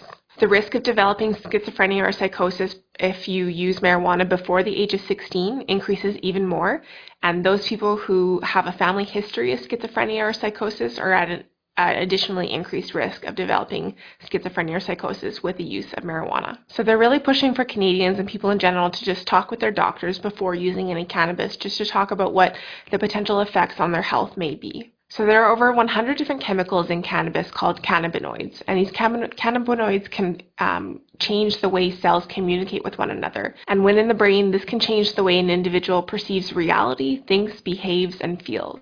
So THC is the cannabinoid in cannabis that is mainly responsible for the psychoactive component of cannabis. And so it could be assumed that the higher the THC content, the more psychoactive component there is going to be to the cannabis use, which may trigger psychosis more easily. It's also easy to see that the way these cannabinoids work in terms of altering the way a person thinks, feels, and behaves, and the way they perceive reality is very in line with the way psychosis presents itself in an individual with schizophrenia. And so it's kind of easy to see the correlation here between how psychosis could potentially be triggered from the use of cannabis. It has been estimated that cannabis use can account for 8% to 14% of all schizophrenia cases, although it is important to also note that the prevalence of schizophrenia has not increased with the increased use of cannabis and marijuana. In terms of my experience with it, my schizophrenia was not triggered by cannabis use. I've kind of only started to dabble with it since it became legalized a year ago or so. So my experiences with marijuana use have been a little bit mixed, but have been kind of trending towards not so great. And so I kind of wanted to share some of my experiences with how I've slipped into psychosis with the use of marijuana in order to kind of better educate people on what the potential effects of smoking marijuana with a susceptibility to schizophrenia, or if you already have schizophrenia, what the risk factors can be or what can potentially happen if you do that. I want to share my experience to hopefully encourage others to maybe not dabble with it or to just be really cautious if they do. So when I first started trying marijuana about a year ago or so, it felt good mostly. And I understand why people with mental health issues particularly gravitate toward using substances like marijuana, because it can really help to alleviate some of the stress and burden that you feel from some of your symptoms. And it can really help to kind of numb or to just kind of soften, I guess, the symptoms that you're experiencing. And it can be really helpful in that regard. And so I understand why people with schizophrenia gravitate towards using substances like marijuana. That said, it did also increase some of my symptoms as well. So the first time that I tried it, I became really, really paranoid. I became really paranoid that people were following me. I became really paranoid that Rob was cheating on me. Like, I was convinced that he was cheating on me, and I was just so sad and distraught about this, and just ruminating on these things really, like, a lot, and really getting stuck in my paranoia. This wasn't an awful experience. It wasn't great because I was stuck in this rumination around my paranoia, but it wasn't awful. The more frequently I used it, though, which never was that frequently, like I've only used it like a handful of times in the last year or so, but the more frequently I used it, the more I felt stronger symptoms creeping up, and the more I felt that I was slipping into psychosis when I used.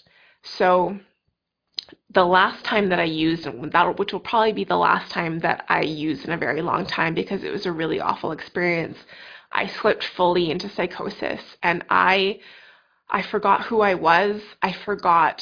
I became really fixated on what schizophrenia was. I couldn't remember what schizophrenia was, and I couldn't remember that I had it, and I couldn't remember what that meant, and I couldn't remember a lot of things, and just the way I was perceiving reality was really, really altered. I also became convinced that I was living in some kind of simulation, or that things weren't really real, and that there was cameras throughout my house that were recording me in the simulation. And this whole big narrative just developed in my mind that I couldn't really get a good grip on, and I didn't really understand what was fully happening, and just my concept of reality was really, really warped. I was kind of looking to Rob to be like, are you experiencing this too? Like, what is happening? But it didn't seem like he was experiencing this either. And from what I understand, most people who smoke marijuana or substances like this don't have this kind of experience. So I think because I do live with schizophrenia or schizoaffective disorder, I was much more prone to slipping into psychosis with the use of marijuana. So I just want to really drive home that this was a really terrifying experience, and it was very much what psychosis feels like. The only difference being that this was a drug-induced psychosis as compared to a more natural schizophrenia-induced, non-drug-induced psychosis. And so it really felt like when I'm at my worst in terms of my psychotic symptoms. And that was really scary and really disorienting, and I didn't really know how best to handle that or how to really get out of that. So I just kind of had to wait for the effects of the drugs to wear off. But that said, even after the effects of the drugs wore off, I still wasn't fully able to get back out of the psychotic state that I was in. So for days later, I still felt that I was living in a simulation. I still felt that I didn't really have a good grasp on reality, and I didn't really understand what was real and what was not. And so that was a really big problem for a few days after I smoked marijuana. I think the prolonged effects also were on my mood.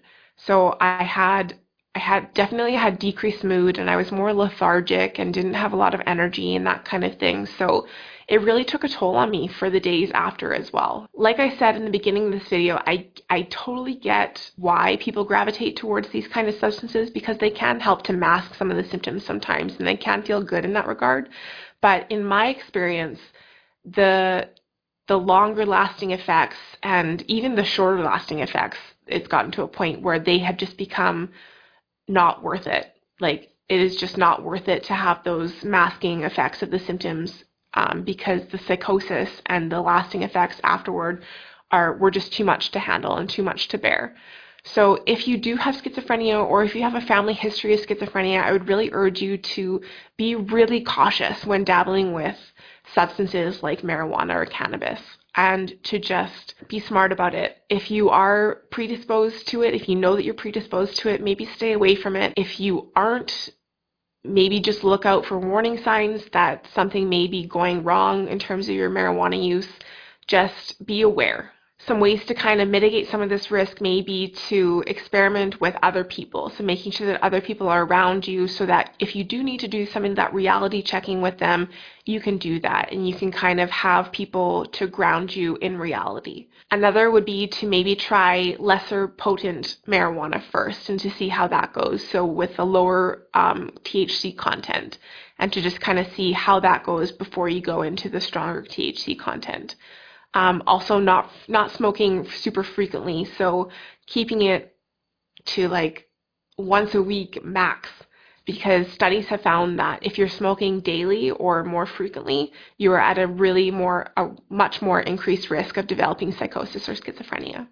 And I just want to show you actually on the bottle that we got from the marijuana store with the joints in it, it says, warning, regular use of cannabis can increase the risk of psychosis and schizophrenia. Higher THC content can increase the risk of psychosis and schizophrenia. So it's right there on the label from the marijuana distributors. So it is a real concern, and it's really something that you need to be cautious of when using marijuana. So some of you may be thinking, why would I smoke it if it says this on the bottle? So yeah, I get why people are curious about using these mind-altering substances. I'm susceptible to that too. I wanted to experience something different than reality. So I get why people experiment, but I'm just really encouraging you to be as responsible and smart as you can when doing so. So thank you so much for watching. I hope hearing some of my experiences with marijuana and schizophrenia are helpful or educational in some way. If you have any of your own experiences that you want to share, feel free to leave that in the comments below. So perhaps that video seems a bit odd and that it's a little bit scary, and we're trying to reduce the fear around substance use. But it's also really important to include perspectives of people who are using. And we are focusing so little on the peer movement and including finding ways to include the voices of people who are substance users. So that's one attempt at it really quickly. But yeah, she offers a really interesting perspective that I think can often get a little glossed over. I think there's sort of a internalized expectation that a lot of people have that they should be fine with the effects of marijuana or cannabis because of their understanding of it from greater culture, that it's a chill out thing, it's a calming thing, it has medicinal use. And for some people, it really can be distressing, and it can be something that produces paranoia and anxiety and could induce psychosis. So if you're working with folks who experience psychosis or struggle with anxiety, talking to them about like what, if they're cannabis or marijuana users, talking with them around how it's fitting with them. Because I've definitely worked with people who really struggled with using it, but continued to use it because they felt like it did work at a point. Or, you know, maybe their social environments influence them to use it. They just, you know, a joint gets passed around and they participate. Another thing to think about, if you've got people using edibles, that's a longer effect, and that can be a bit of a guarantee of longer distress if they end up struggling sometimes with the impact of cannabis and marijuana, of THC. So things to think about. You have a former friend who had psychosis induced by marijuana leading to suicide. I'm so sorry to hear that. That's really, really awful and tragic. I'm sorry. I can speak for myself. I cannot touch THC. It absolutely causes that, similar to what she's describing, and I don't experience symptoms of psychosis in my life otherwise. It would not be a good fit for me, despite the potential other benefits it may have that I'm not aware of.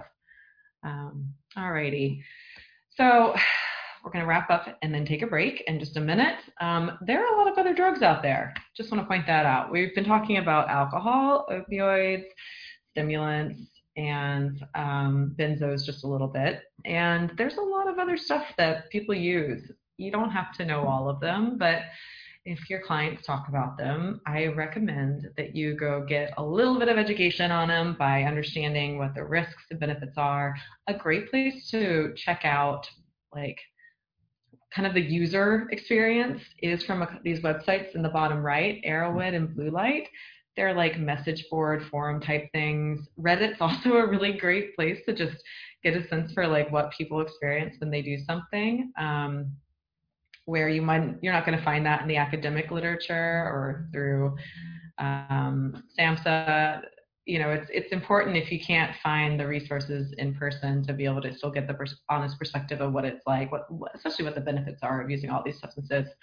A couple to highlight on here that are, you know, drugs of abuse, but some are now being used in therapeutic ways. Ketamine is a great example. I think we're all aware that the trials for different formats of use for ketamine and different purposes have been pretty successful as a depression treatment. What else? Let's see, I'm thinking about the MAPS group. They're the, what does that stand for? The group that does research on the therapeutic use of psychedelics. They're interesting to read up on. I know there's been MDMA sort of microdose assisted psychotherapy occurring in the country. So some of these things are used therapeutically. A lot of people might think of like salvia or some other hallucinogens like ayahuasca as spiritual healing practices, depending on their culture. That's something that people may pursue that is meant to be a mental health healing thing, not a recreational or spiritual healing practice, not just a recreational drug to use. Let's see. So I'm going to wrap up after this slide. Additional considerations for setting or targets for risk reduction. So we've talked about all of these sort of like things to do with the drug and things that can matter for set. And then for setting, when we're considering harm reduction intervention targets, we want to look at all of these other sort of like systems or setting-based considerations. So where someone uses their drugs and understanding of their rights to be in a certain space can impact their risk of criminalization. Justice system involvement, probation, parole, so things that we can think around justice system involvement include like building relationships with POs, advocating for ODR.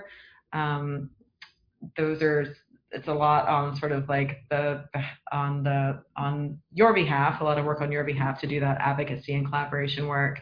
But that's stuff that can be helpful to mitigate risks from justice system involvement. Maintaining housing, obtaining housing first style housing where people will not be kicked out for use or not be expected to stop using before they obtain housing. And then strategies for using in ways that don't disturb neighbors so their housing isn't threatened because they're not being seen as a nuisance. Financial impact is an area we need to consider. There's a lot of harm that can occur to people's finances, of course. Budgeting and reducing reliance on loan sharks or predatory drug dealers that do price gouging. Relationships, sort of thinking about how to have healthy romantic relationships, family relationships, social supports. Some interventions here might be around safety planning for coercive or DV relationships, building trusted community for support and overdose prevention, and then employment or vocational pursuits, developing meaningful role, how to maintain that if you've got it, scheduling use with time to sober up for work, planning around drug testing, navigating that so employment's not threatened if that's something that's really important to the individual. These are all just these sort of like greater considerations for setting and systems that we will keep in mind when we go through the vignette. And any other comments above that I missed? Oh, someone who continues to use heroin, alcohol, and downers while using methadone. Yeah, so that 100% common, you know, and that's absolutely something you want to work with that person around managing dosing and hoping that they are honest with their methadone program. Many are tested anyway, so they would be known, but definitely want to have that person supplied with Narcan because that could increase overdose risk. But does it end up becoming an addiction, MAT? I don't know. I don't know if, right, I think that's a word to use judiciously David, I was just catching a few comments in there, and I will be happy to run the slides. Just cue me when you're ready. So we're going to do some, we're going to look at 3 vignettes today, and we're going to apply the drug set setting framework that Elizabeth has been talking about and reviewing with everyone. So what I'll do is I will, I'll read the vignette out loud. I know everyone can read, but just in case somebody's not looking at the screen, or if they're driving or something like that, I'll go ahead and read this out loud. And then we're going to do a discussion via Zoom. And I know that's not the easiest, so you guys have been wonderful with using the chat box, so we'll continue to do that. And as I read through, if you can just note what you would do, or note what you your thoughts around the drug. What's the set? What are the settings around this? And then what sort of harm reduction intervention strategies or targets would you identify?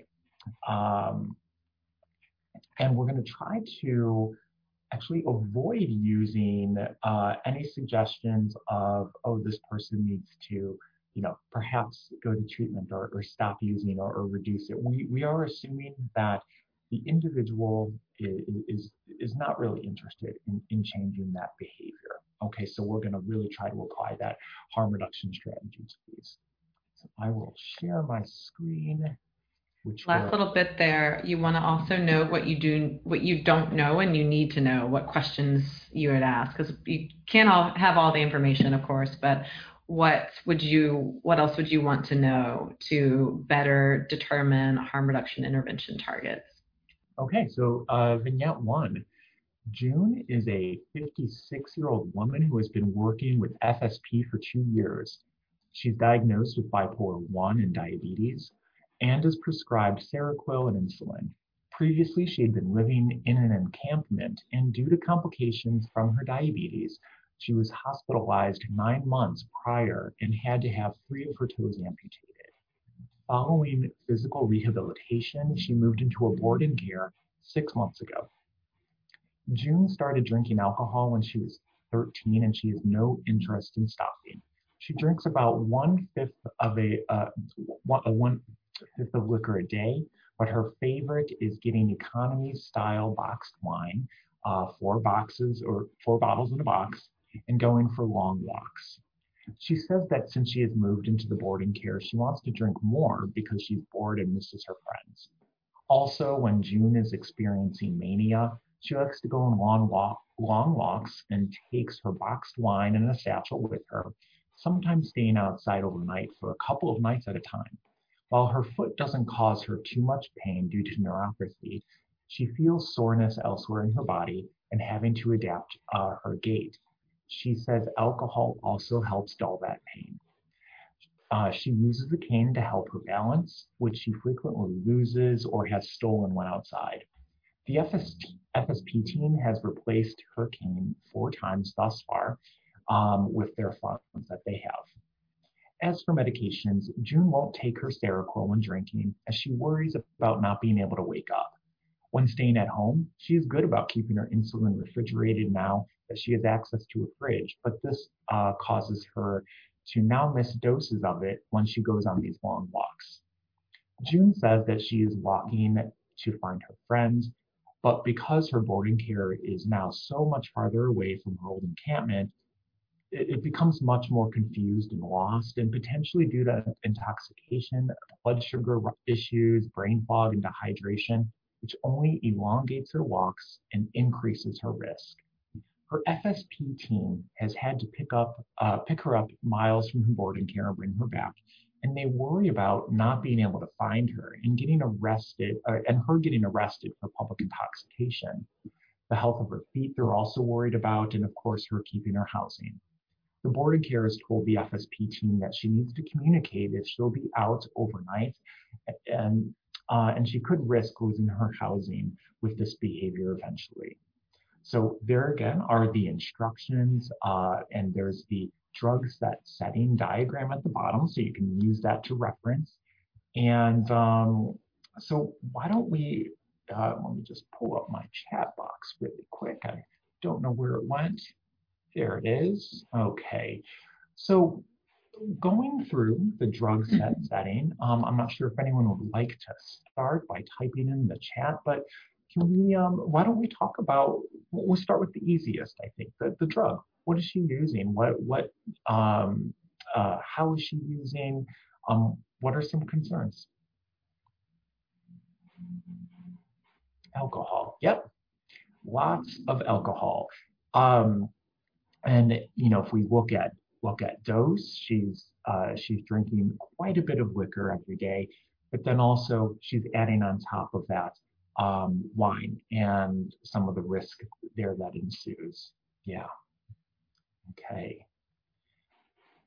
And you know, the other elements you include in this drug is that she's also on insulin, so, and also on Seroquel. So we want to include those drugs in there as well, although those are prescribed. Still falls into that drug category. Yeah. Okay. So what do we know about her set? So for Seth, just to review, this is her mindset, her motivation to use, her physiology, and beliefs. What are some things that you would use to describe about her set? So yeah, one of those motivations is she's been through a lot, she's experiencing pain, and alcohol helps to dull that pain a bit for her. Yeah, I see a little bit more on pain coming through. Boredom, missing her friends, yeah. Yeah, boredom, of course. That is, you know, I think, and I'd be interested to hear what some observations are too, not to go off topic, but I think right now with COVID and people not being able to do the things that they're used to, boredom is pretty prevalent, and I think we're seeing an increase in drug use, particularly alcohol. I'm not sure if you all are finding that with those that you work with in FSP programs. And you know, anything else about the overall motivation and her belief system around alcohol, or anything that you wish you would know? No interest in stopping alcohol. Yep. She has, you can definitely say she's in that pre-contemplation stage of change, where she has no desire to change. Okay. And we know that she's got, let's see, some physiology stuff. She's got mobility issues, right? Yeah. She's recovering from her amputation. I think it's a really great point that's in the vignette about how now she's experiencing soreness in other parts of her body because she's compensating for the removal of those three toes, and so now the rest of her body is kind of trying to adapt to that in probably ways that's not healthy, especially if she's not using a cane consistently. Yeah, when I think about that, I think about what it would be like to have some toes amputated, and I also wonder how that impacts her, how she's feeling outside of pain, but psychologically, what that's been like for her. And we know she experiences mania. Let's see. You'd like to know her family history around alcohol use, Hugh? Mm-hmm. Yeah, maybe. What would that help you with here? Would that help us understand the meaning it holds for her? Because we know she's probably not going to change her drinking. Remember, she does not. She doesn't want to. You know, and the point about, you know, using alcohol for relaxation and her taking long walks, I wonder, you know, this would be information that we don't know, of course, but how does mania play into that? And if mania, combined with those long walks, combined with alcohol, I wonder if she is prone to going on longer walks or having even increased risk there during those stages. Now, why don't we move on to setting?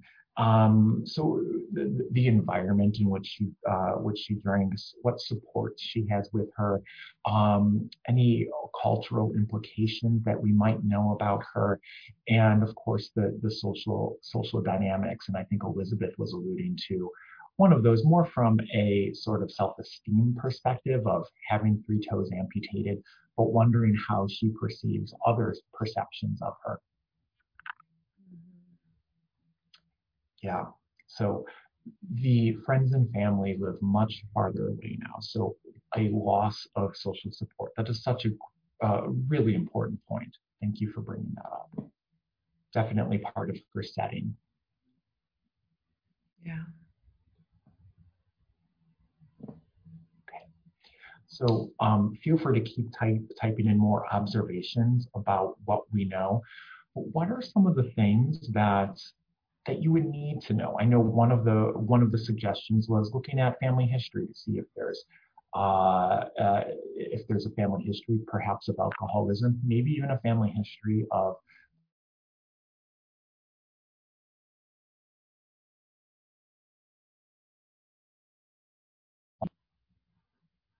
Oh, great point. So she is drinking to relieve her grief and depression about her amputated toes. A really great point. You know, I think it's easy to minimize the impact of having toes amputated, but I would imagine that there is a grief process there. Yeah. We have to remember she's been drinking since 13 too. And I think the way we have it, she's just been kind of consistent. Yeah. We don't know about psych hospitalization. Yeah, we don't have that info. That's a good question. Does she want to form friendships at the board and care? Yeah, so the setting is that she's now living in a board and care. She's drinking one type of alcohol there, but then she's got her social walking alcohol too, which is different. Mm-hmm. I really like the comments. So now we're starting to move into what are some harm reduction interventions, strategies and targets can we implement with June? And one of the suggestions is getting one of those walkers where you can store, if we're thinking of the same thing, but there's like a little seat and you could lift up the seat and you could put things in there. And for her, she can use that to store water to make sure she's staying hydrated while she's drinking and on those long walks. She could also keep her alcohol there and keep her perhaps insulin. Yes, that is the one. Okay, we're thinking of the right thing. Yeah. Ooh, Hugh, good question. What about her life goals and aspirations? Wonderful question to ask her to have more information on. What matters to June? Yeah, that's really the start of instilling some motivation for change, if that's a direction she'd be willing to go, but also looking at values and trying to align some of her actions and behaviors to values and seeing if there's a consistency or not.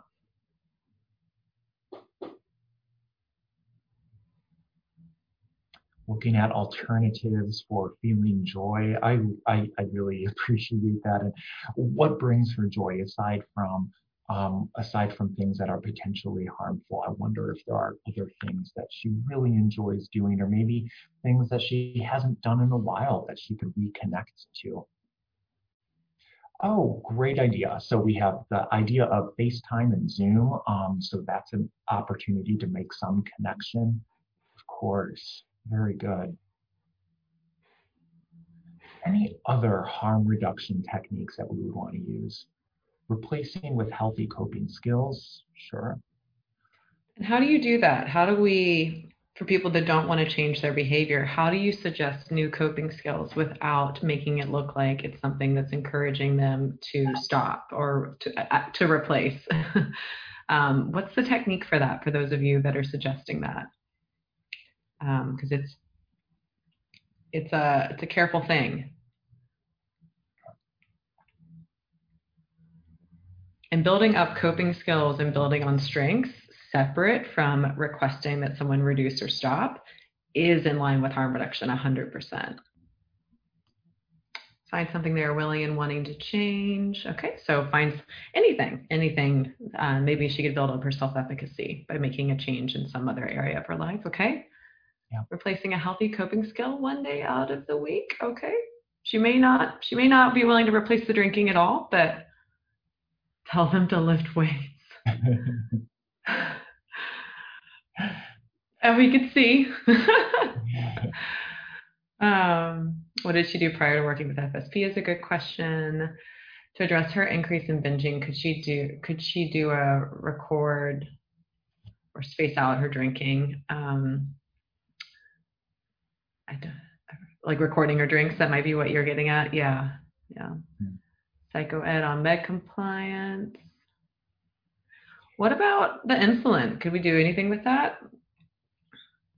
She's got this insulin. She knows how to refrigerate it now when she's at home, but when she goes out, she misses doses. And we don't quite know. We don't know how much of her confusion is, again, due to what.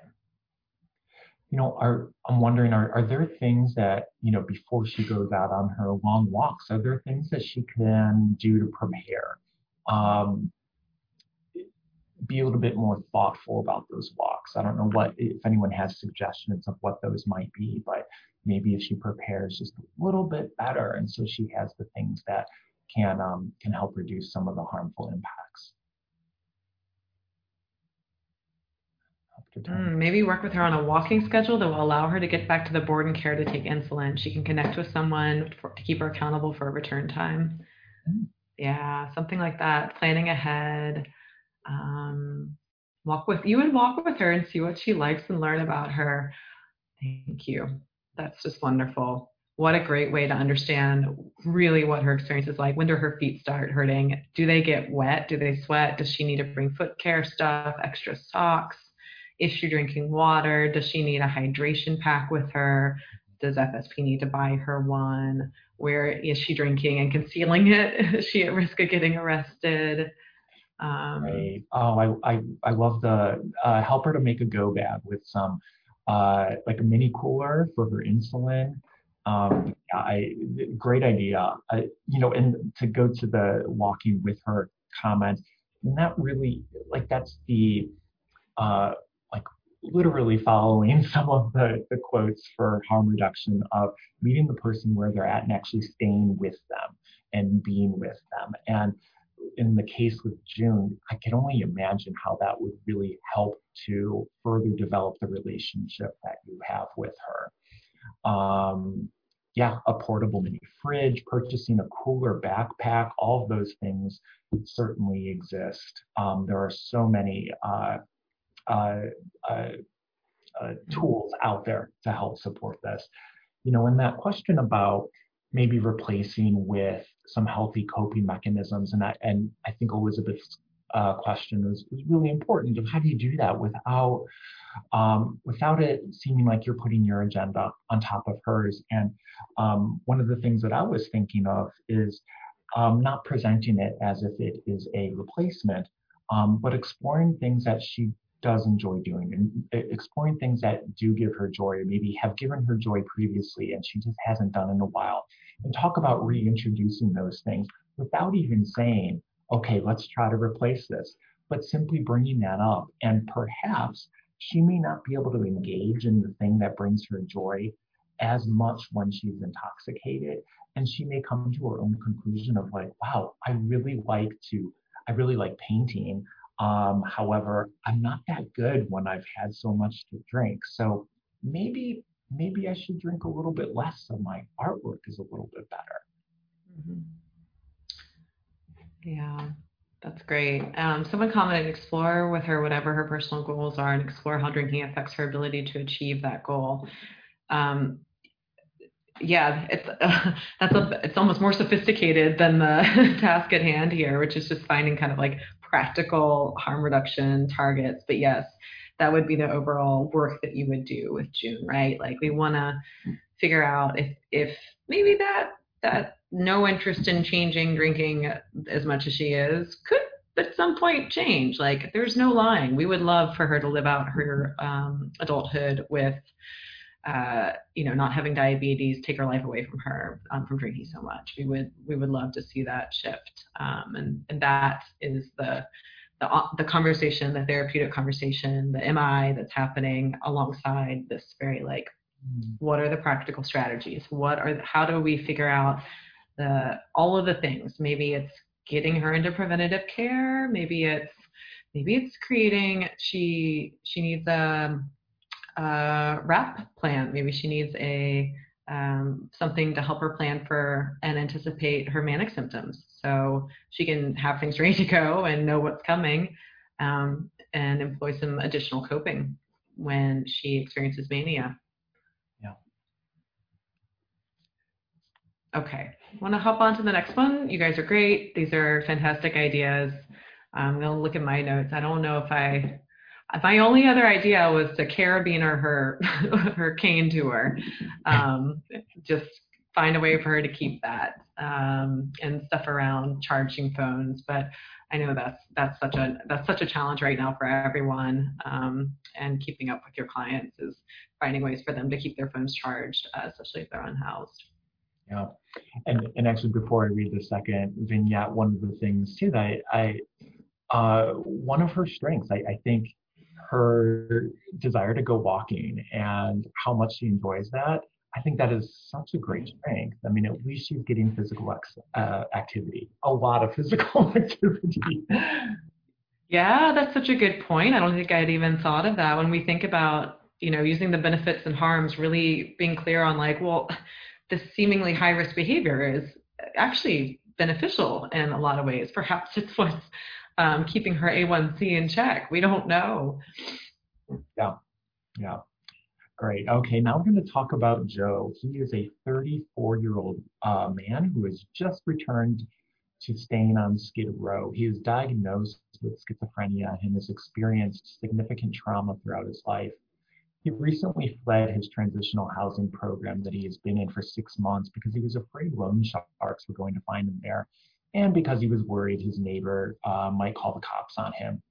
Joe usually spends his benefit money at the beginning of the month quickly on some new clothes, maybe a good meal, but largely on alcohol, cigarettes, and meth. He is then rarely able to pay his rent and utilities, even with FSP Flex funds assisting him.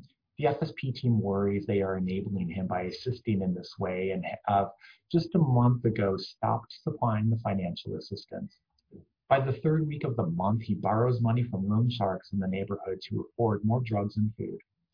Joe isn't sure he wants to return to his housing anyways, as he didn't like living with neighbors who were always spying on him and complaining about him making noise and the cigarette smoke all night. His roommate was trying to stop using all drugs, and Joe felt guilty for bothering him.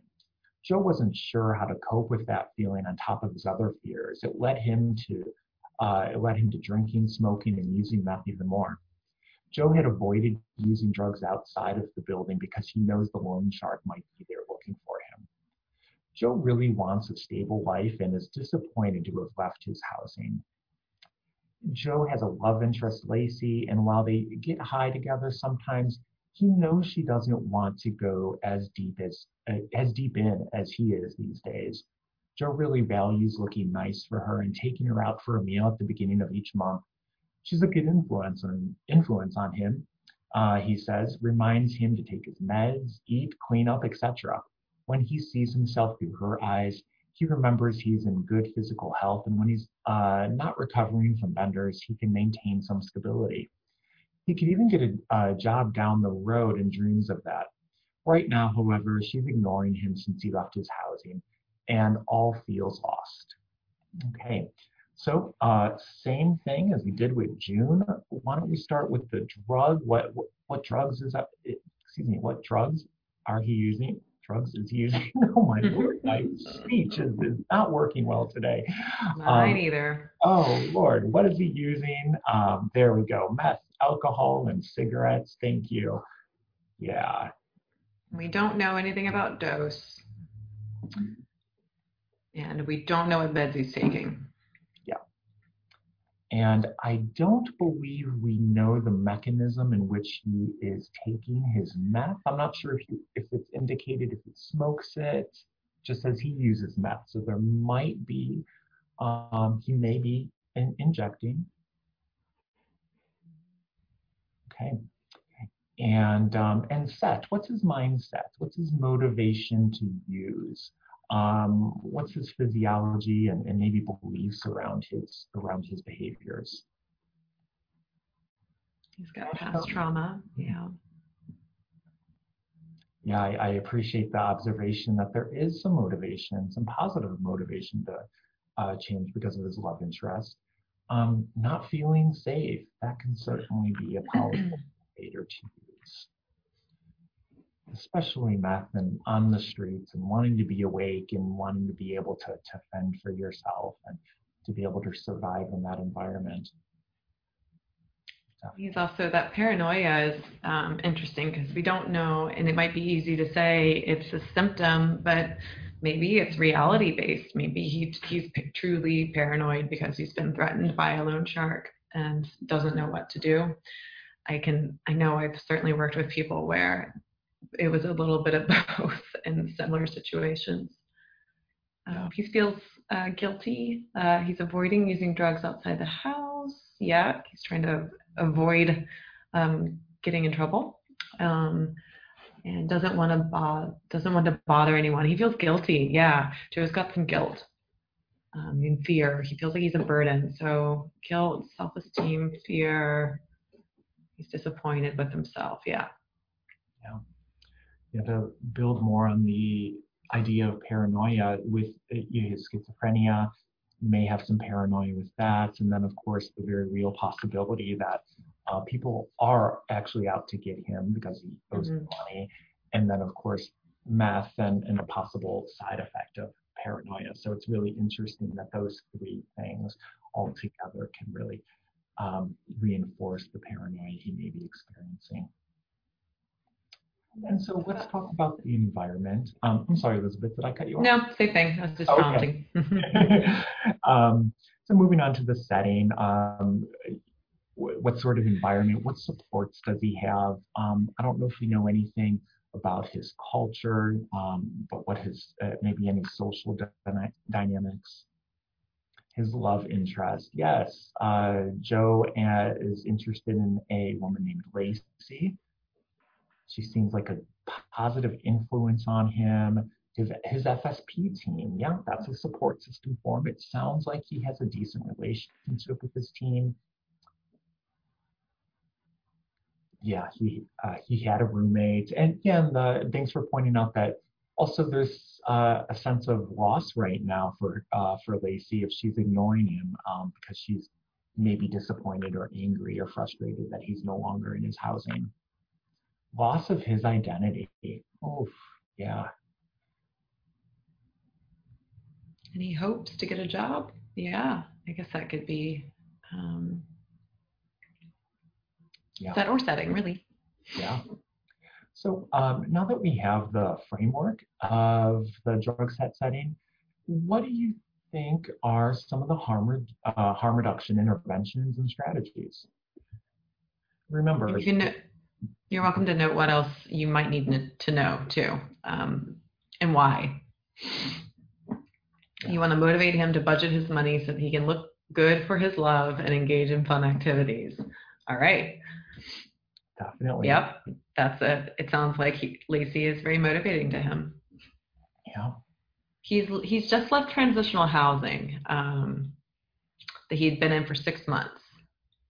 So he's just. Perhaps he's on Skid Row now. That's where he is.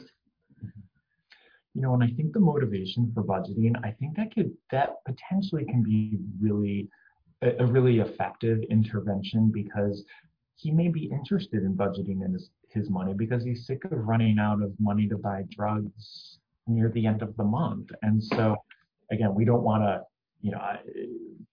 be careful to not say, oh, you need to buy your drugs throughout the month, but he's hopefully going to perceive it that way. And that may be a place to kind of help motivate. For sure, because he is running out, and what's he doing then? He's borrowing money from a predatory lender who wants to hurt him. So he's probably also got a budget to pay back the loan shark so he can stop running. That's another motivation, to get out of debt. Yeah. And maybe being on Skid Row helps him hide. Yeah. Connect with a payee service. Yeah. Mm-hmm.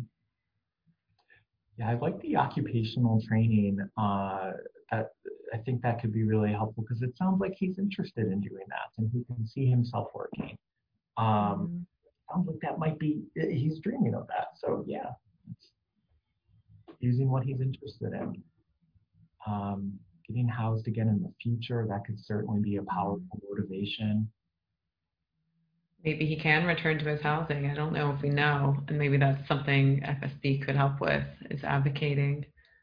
So much around like skills development comes to mind. We've got, you know, Joe's 34, and he's relying heavily on Lacey to help him with his ADLs, to remind him to take care of himself. So maybe skills work around ADLs, maybe some social skills work, interpersonal skills work for roommates. Definitely. And you know, he's demonstrated that he has this ability to clean himself up and to be presentable and to impress the woman that he's really interested in. He certainly, I love that he values looking nice for others and being able to take someone out for a meal. I imagine that's empowering for him, that he's able to take care of somebody else. And I think somebody had mentioned that he may feel like he's a burden. So that ability to help someone else out can really counter that burdensome sensation. Yeah. We'll get into a shelter. It's getting colder at night right now. Yeah, some possibilities there. What about the methamphetamine use? And what about so he's a cigarette smoker and he's using alcohol as well. We don't know how much. We don't quite know the frequency of any of those. So yeah, working around whatever route of administration he's using, doing some harm reduction work there. Yeah, make sure he has a syringe exchange. Yep, if he's injecting. And we talked earlier about managing come downs, ensuring food, sleep, water, getting him connected to resources for food so he can save more money comes to mind too, around like budgeting and managing the impact of meth. Yeah.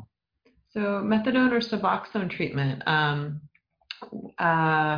Methadone only applies to opioids, and Suboxone as well.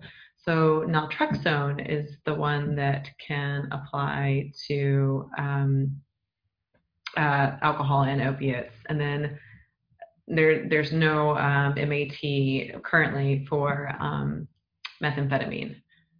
Yeah.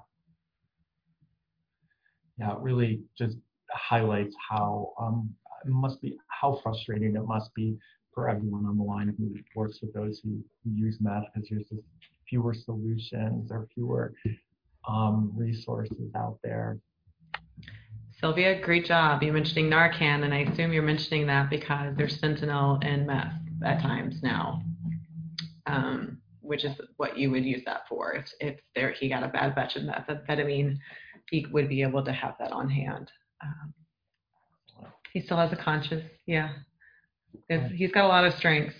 Joe's got a lot of good going on. And where is he going to use now that he's on the street? How can he use more safely? How can people use more safely in LA County if they're not in their home? Or if they are in their home, how can they do that in a way where they don't put their housing at risk?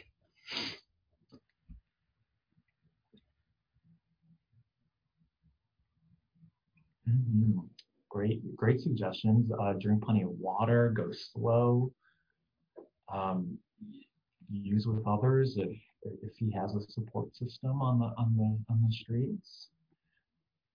Yeah, I really like Elizabeth's question though about where can you use. You know, in some ways I feel as if it might be, you know, if he were still in his housing and he was going to use, is it safer to use outside of his housing?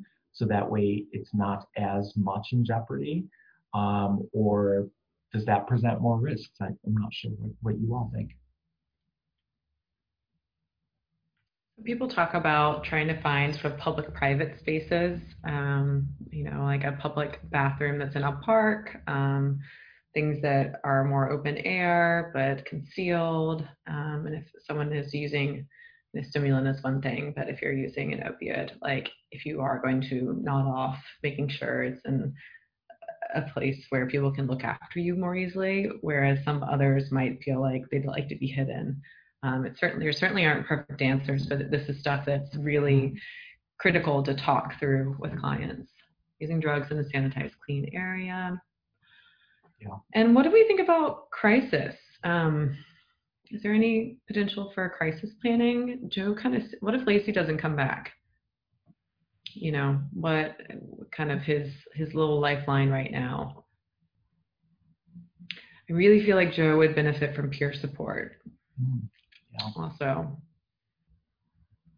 you know, I wonder if the loss of his relationship, if she doesn't come back, you know, that does have the potential to motivate him to make a change, or it could also have the potential to send him a little bit further into some of his bad habits. He may want to cope using substances. So it could go either way there.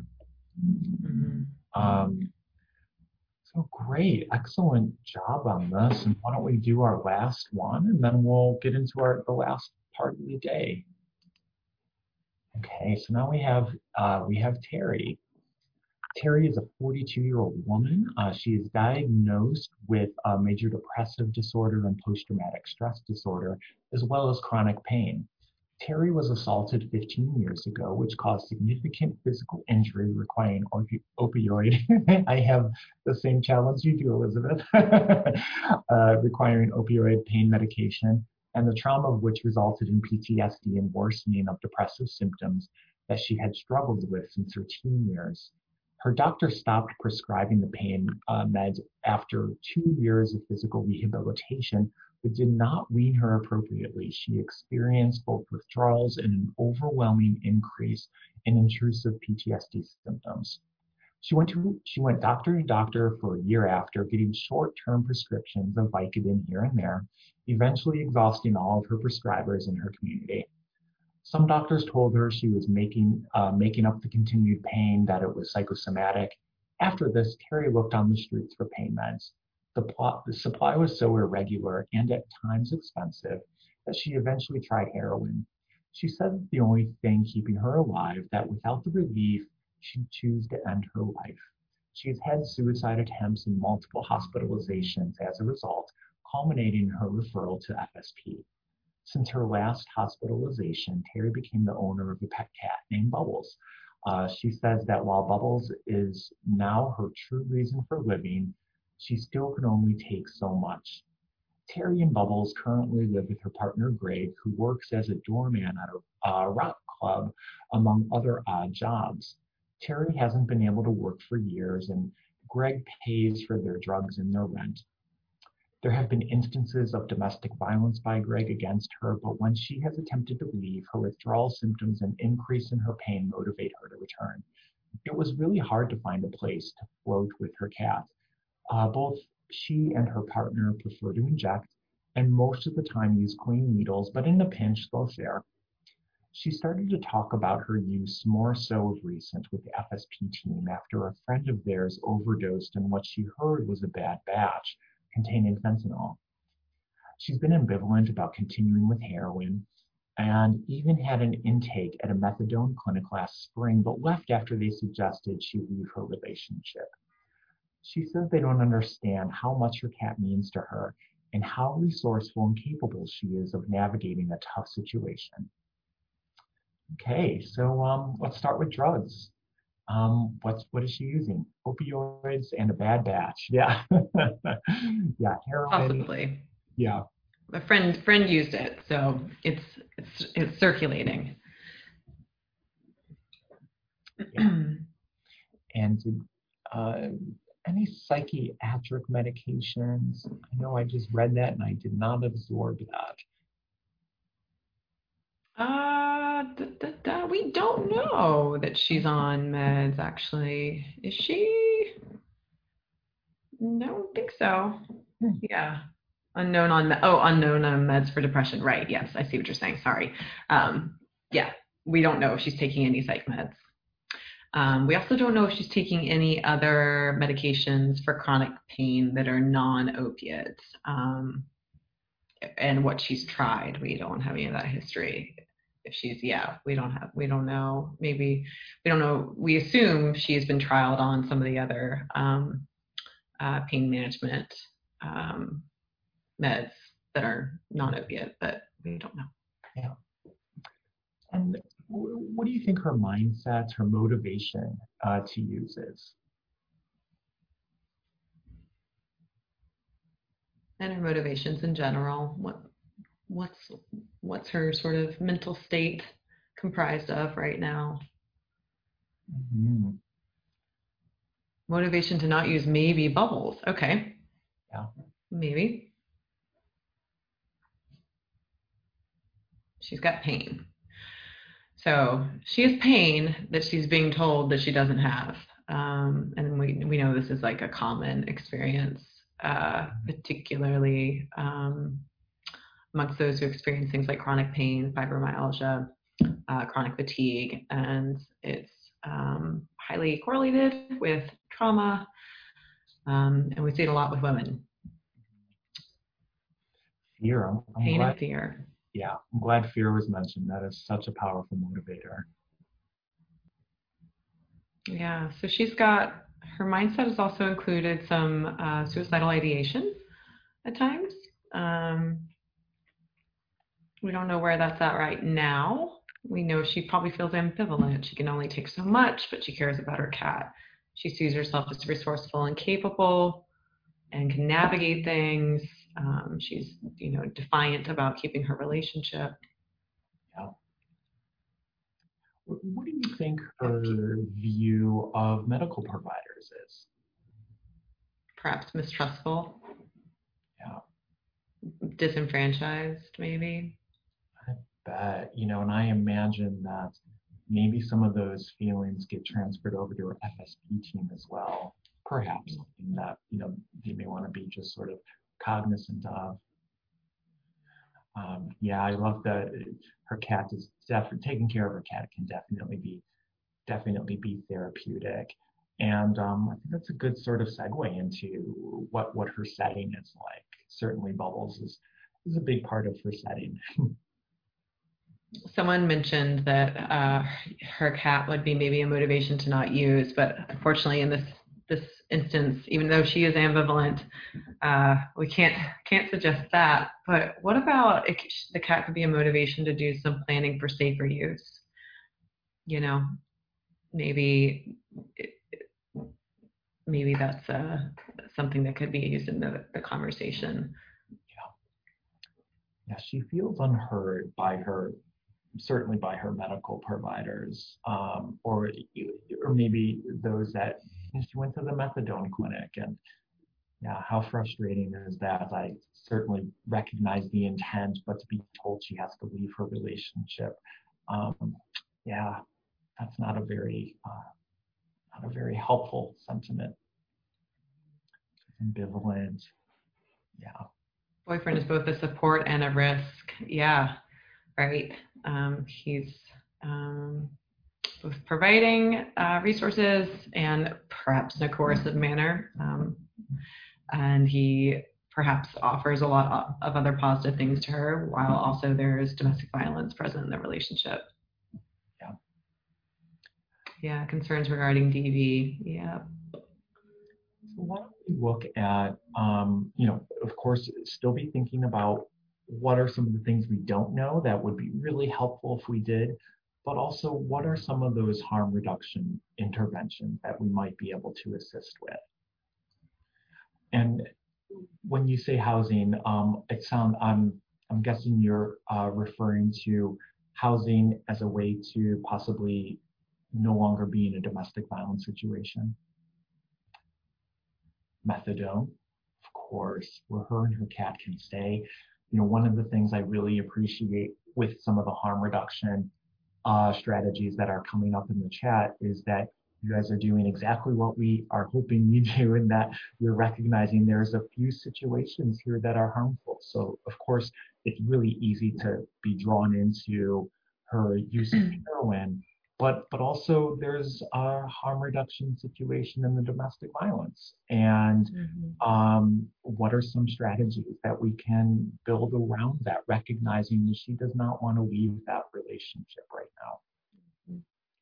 Yeah, that creates such an interesting and complex conversation that you could have with Terry, where she's, you know, she has ambivalence about both her relationship and the drug use, but if she kind of has to perhaps sacrifice one to pick the other, unless we get really creative with how we're going to support her, because if she can engage in methadone program, perhaps then she wouldn't be dependent on Greg for drugs, and she would be able to leave. But on the flip side, it kind of works in the opposite way too. If she really doesn't want to leave Greg, then it won't make sense for her to do the methadone program in some ways. So yeah, how do you then sort of like, what else can be done in the midst of, she might not take action on either of those because the risk of losing either their relationship or use perhaps would be too much.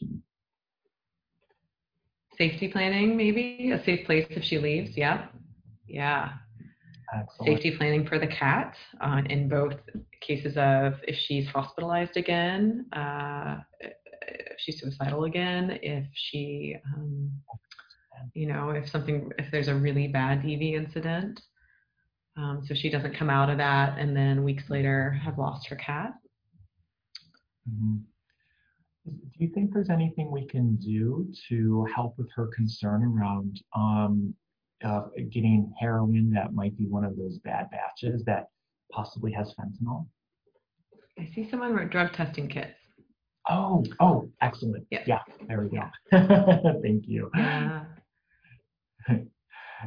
You know, just to offer a really different perspective, and it's going into the past, so obviously nothing can be done, but I'm curious, I'm surprised this thought occurred to me, but I wonder if, like, recognizing the cat is a motivation for her, but I wonder if actually her adopting Bubbles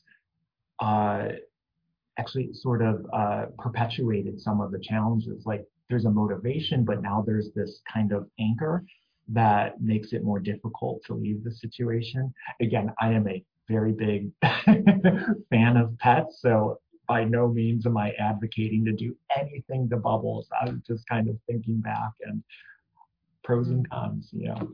It's real. Taking on a pet can, I've seen that jeopardize people's housing because the pet made too much noise. Them lose pets if they went into the hospital because there wasn't a plan made. I mean, it's definitely not a cut and dried thing.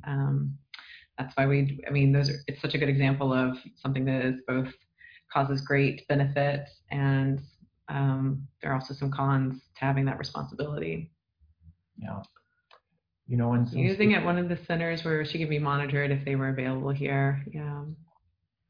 She feels isolated to me. I want her to have peer support as well. I would want to get her into some sort of like, get her some DV resources of some form, whatever she was open to, just so she could connect and with people to talk about that topic in a non-judged way. Yeah.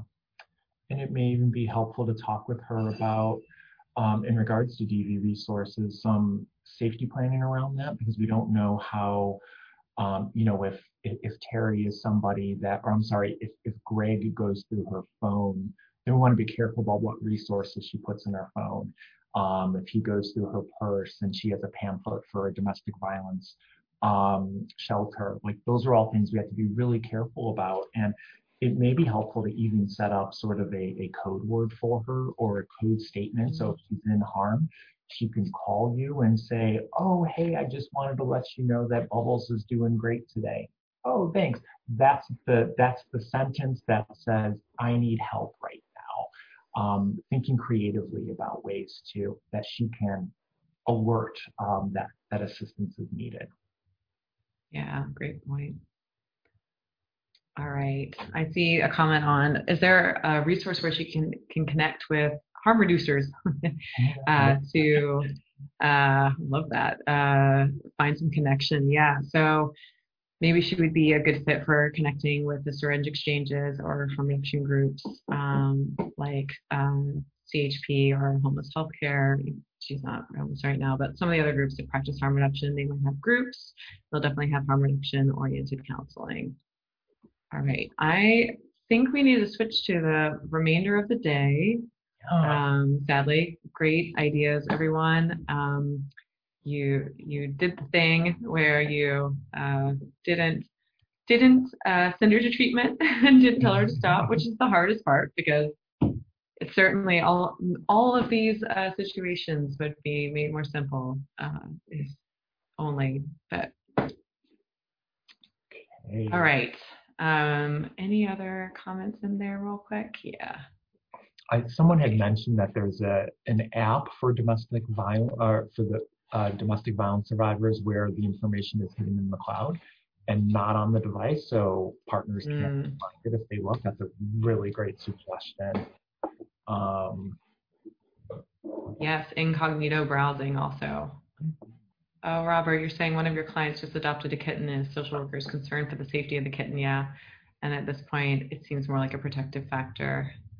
I can't tell you how many clients' pets I've had feeding schedules with who could not take care of the pet they adopted that then they had deemed an emotional support animal. This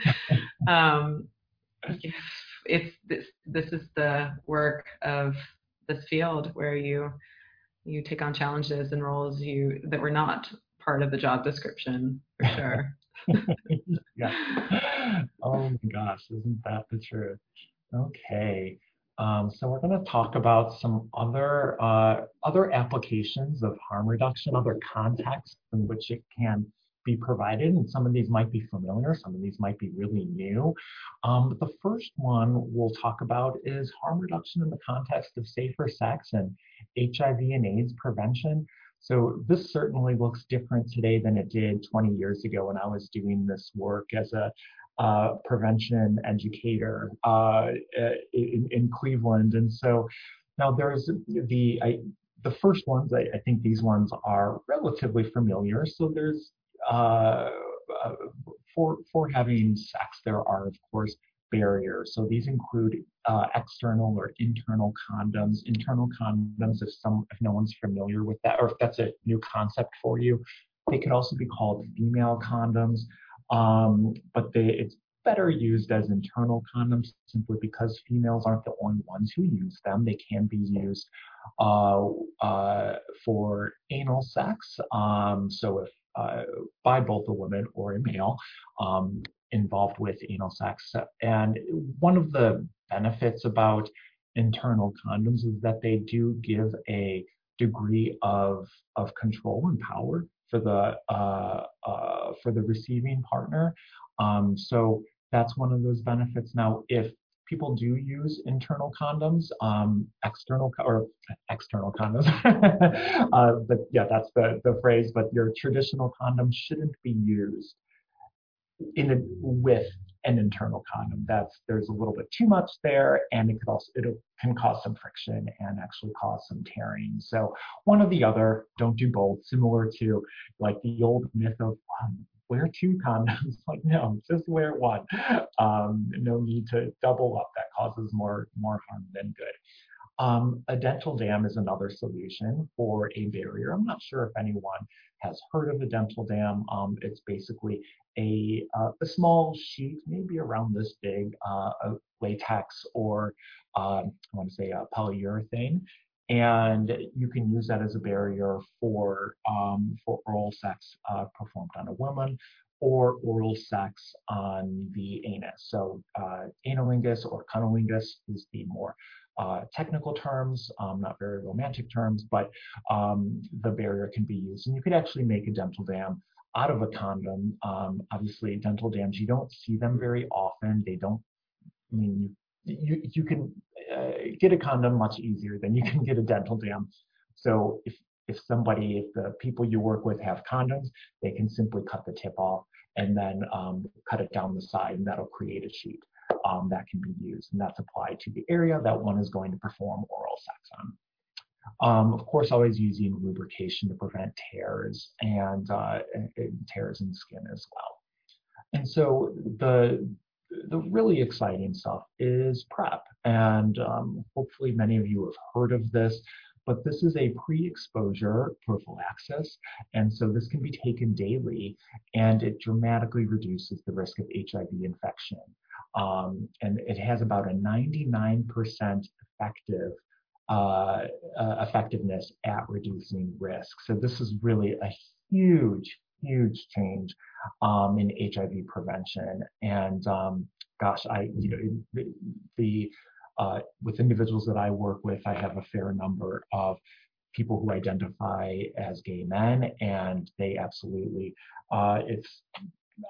almost like 50 to 75% of those that I work with take PrEP. So it's certainly getting to be quite widespread, and that's awesome. Yeah, and there's a comment in the chat about seeing commercials. I see those commercials all the time as well, and it's really great. They're diverse and informative and inviting. I totally agree with you. They are like I normally don't like pharmaceutical commercials. I have my own opinions and biases, but yeah, I feel like they have done a pretty decent job with those.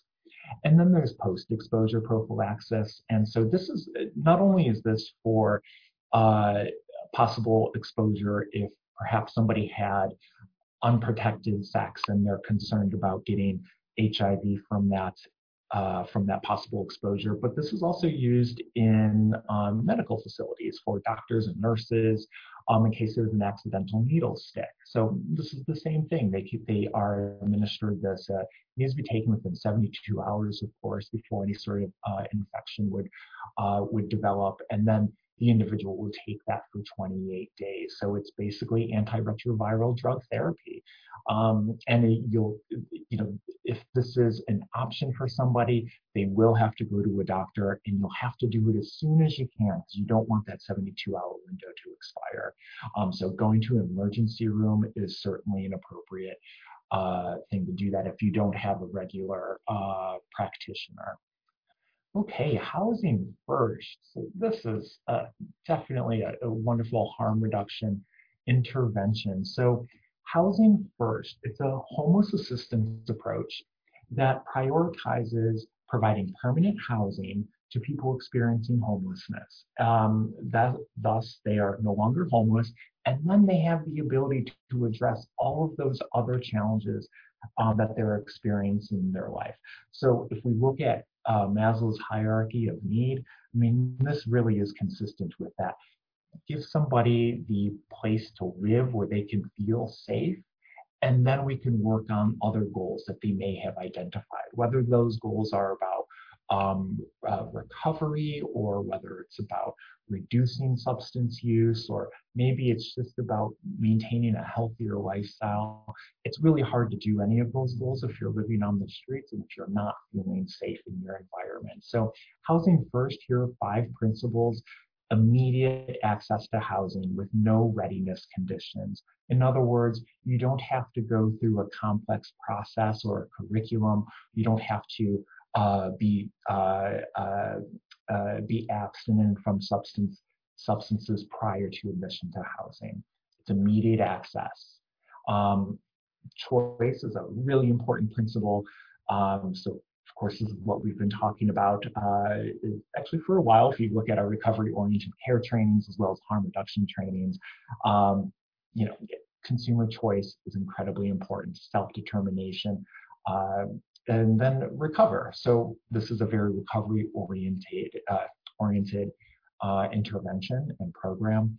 Support is provided in the housing. So once somebody is housed, they can get the support to help achieve some of the goals that they've set. So the support is individualized, and it needs to be person-centered and person-driven.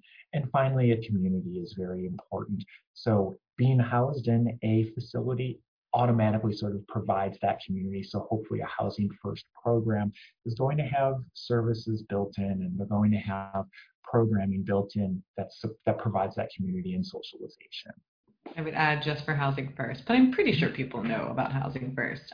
One of its ideals is that there's also larger community integration. So the buildings that are, if it's congregate, are built in a way that's pleasant and blends in with the community around it. And many of them have blended, like, you know, units of community members and people who are supportive tenants receiving mental health services along with their housing.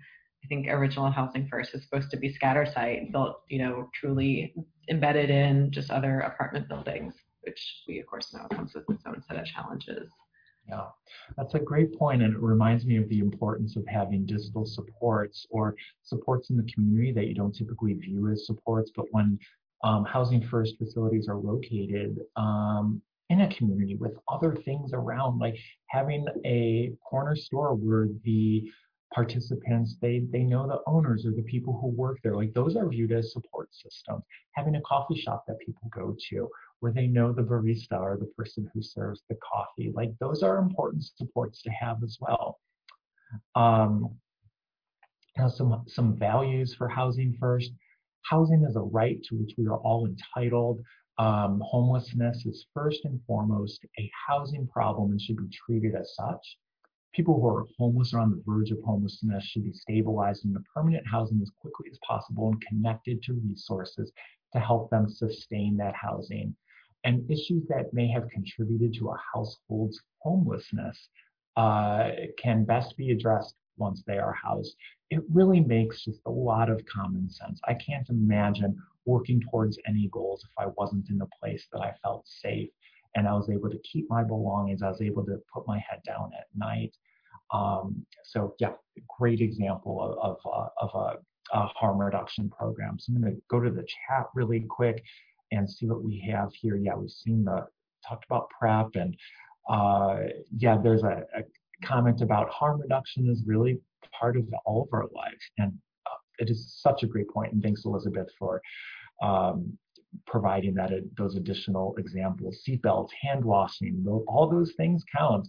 Really, we can view any sort of pro-health activity as harm reduction.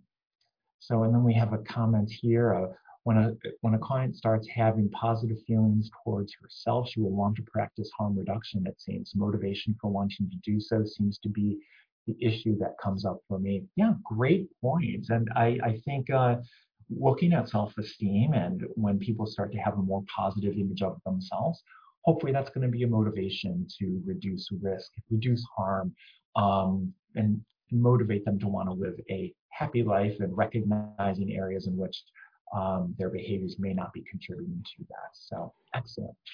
Listen, what is it like to work with non-housing first programs? So I think one of the most important things is for us as the providers to practice some of that radical acceptance and recognizing that programs don't always have the components that we wish they did. So we want to be cognizant of our own reactions. And so, like, some of those non-housing first programs, they may require sobriety, or they may impose more restrictions than housing first housing. So we want to be cognizant of that, and we want to explore ways in which an individual can have autonomy even when they're in a more restrictive setting. So this is the same thing that we've been talking about when it comes to domestic violence and conservatorship, 5150s. Rights are taken away, rules are imposed. It makes it a little bit more difficult to have that right to self-determination. So we need to work with those that we serve a little bit more creatively to highlight those things that we do have control over, things that we that we are able to change, and then practice some of that radical acceptance for things that we are unable to change. And yeah, this is such a great point. It's critical to get creative to increase opportunities for client choice and preference, both explicit and explicitly affirm this. And, you know, I think we encountered this in one of the examples, and I had posed the question of what happens when you're in a restricted setting, you're not willing to stop smoking meth, but you don't want to get kicked out of your housing. how can we be creative to find places that are relatively safe, don't get kicked out of housing, where somebody can still use and avoid some of those consequences that would make things even more challenging for themselves. Okay. It's crazy to imagine that soon in Oregon, that risk won't exist in the same way. People could probably use in more settings and not risk, have the risk of criminalization.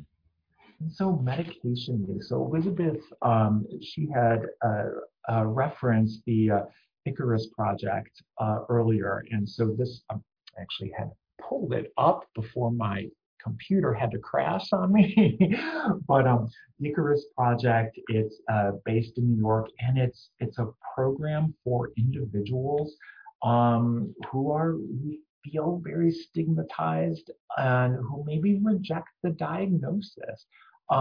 It's about, you know, viewing mental health issues a little bit differently. This group, it's you could view it as a peer-run group, and they don't necessarily identify with some of the diagnoses that they have received. Perhaps that they don't view schizophrenia necessarily as a debilitating disease, but thinking about it from a very different perspective, that it's a unique aspect of one's personality. And I know I'm paraphrasing probably pretty poorly, and I don't want to put words in the mouth of this project, but again, for time's sake, I kind of trying to summarize there. But they have their website, really great resource, and they have this book. It's available, free download. You could also get the audio, an audio book from their website as well. But here on the screen, you'll see it's a 52-page manual on how to come off of psychiatric medications, and how to do it as safely as possible, how to avoid some of the side effects that go with it. And there's a lot of really great information in there. And it's a way for an individual to take ownership of their decision and again, just have access to a lot of really, really important information. Elizabeth, did you work with them at all when you were in New York City? No, didn't work with them. I guess I had colleagues who did, but no, just use their resources. Yeah, just use them for guidance when I had people coming off of psych meds or taking them intermittently, especially those who also use substances otherwise. Yeah, no, I think it's such a great resource. And there's a lot of, you had mentioned Reddit, and I appreciate that. Like, there's a lot of sources like that also, people going through that process of coming off of medications and wanting that peer support. Sorry about the sirens behind me. So I want to briefly describe the Icarus Project in their words, because I did a bad job of that. So we are a support network, advocacy organization, and media project by and for people who experience the world in ways that are often diagnosed as mental illness. So yeah, much better way of describing that. And I'm going to put their website into. Oh, Krista beat you to it. Oh, nice. Oh, sorry. She put the PDF of the guide in there. Thank you, Krista. Oh. And David's got the Icarus Project website up there now. Yeah. Great. Thank you. Anything you want to add, Elizabeth, on medication? No. Yes. Yeah. Just remembering the client choice is there. Some psych meds will be more impactful and potent than anything they could use on the street. So just kind of remembering that they're all substances have risks and benefits, and it's really about the individual's experience. Yeah. Yeah. Great. So I'm going to go through this one pretty quickly. Just to get, there's a few others after this that I think are super important. But chronic condition management, we can certainly take a harm reduction approach to this, and I think there was some chat about this. But I think we could really apply this to our own lives, as I'm sure many people on the line may have some of these chronic conditions, and some of the treatment options do apply a harm reduction strategy, so including diet, exercise, smoking, sleep, going to our doctors on a regular basis, and of course wanting to target any barriers to care. But These are things we all do every day, even if we don't have a chronic healthcare condition or any chronic condition. But we want to use some of the same approaches that we've been seeing with substance use and other harmful behaviors, but motivational interviewing, emphasis on self-determination and choice and empowerment. So, okay, great. Yeah, this is quick and dirty. Sorry, we want to make sure you have time to finish your avowals before 4:30. But it's, yeah, these could be whole trainings, each of these last other topics. So if you like any of these other topics, write that in your eval, and we could do a harm reduction training on chronic condition management or next self-injury. Yeah. Yeah. And someone had put in the chat box about self-injury. So this one, I definitely want to talk about it. So first, what is self-injury? So it can be a coping mechanism. It's often associated with increased suicide risk, though behavior is not intended to be lethal. So we really want to look at this as a coping mechanism. But of course, we also want to make sure we're vigilant to make sure we're assessing for any sort of suicidal ideation. But remember, they are distinct and different. Let me pull up my notes here. Sorry about that. I have too many things open on my computer. Okay. So some strategies for harm reduction in regards to self-injury. So first, you want to explore what is the function? There are a lot of different functions for self-injury. For some people, it's a way to feel things in a way that they haven't been able to feel. Others, it may be a result of low self-esteem, feeling that they have this need to punish themselves. There can be so many different reasonings for self-injury. So we want to understand what the motivation behind it is. And then let's consider some non-permanently damaging ways of achieving that same sensation. So these are some really great examples that Elizabeth has on this slide. So putting ice cubes where you would normally inflict pain or damage, that produces a pretty uncomfortable sensation, or having rubber bands that you're able to snap, that certainly causes pain. Another one that I don't think it's on here, but Elizabeth did put it in some notes, but using a red marker to draw on yourself of where you would normally want to cut yourself. So it doesn't feel the same, of course, but it may have a similar visual component to it. And if somebody insists upon cutting, I want to make sure that they are doing so to minimize any sort of infection that can result. I want to make sure that they're able to sterilize whatever they're using, and that they're able to dress the wounds after they're complete. And we also want to help them to find resources of around psychoed for how to avoid veins and arteries. So how to do it without that risk of really serious bleeding. I know this one might be a little bit tough to wrap our heads around in harm reduction perspective, but again, this is another behavior that some people are not willing to change.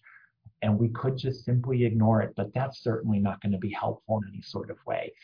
We could consistently tell people self-harm isn't good, don't do it. We know that doesn't always work. So we want to be able to support somebody. This is about meeting them where they are at and staying with them, even if they are doing some activities that are really hard for us to imagine as providers. I know there's a lot of stigma around this, so I appreciate everybody's attempts at radical acceptance. There's a lot of different things that you can do depending on what feeling you're experiencing. So if you use self-harm, or if your client uses self-harm, because of intense emotions, maybe they could use creative outlets. Journaling, writing. I always recommend that. I think it's so helpful to sort of externalize some of those emotions, even if you just need to dance or scream or run, whatever it is. Those can all be helpful alternatives as opposed to cutting. And again, if it is important to feel pain, we've talked about some of those ways. I actually had worked with a young woman who her method of self-harm was she would actually roll off the bed and fall onto the floor, which would simply result in some bruising. It would hurt. but nothing too serious, and wasn't something she was willing to stop doing. And she was practicing a harm reduction approach there because it didn't have any sort of, no significant markings. I love that as a substitute behavior.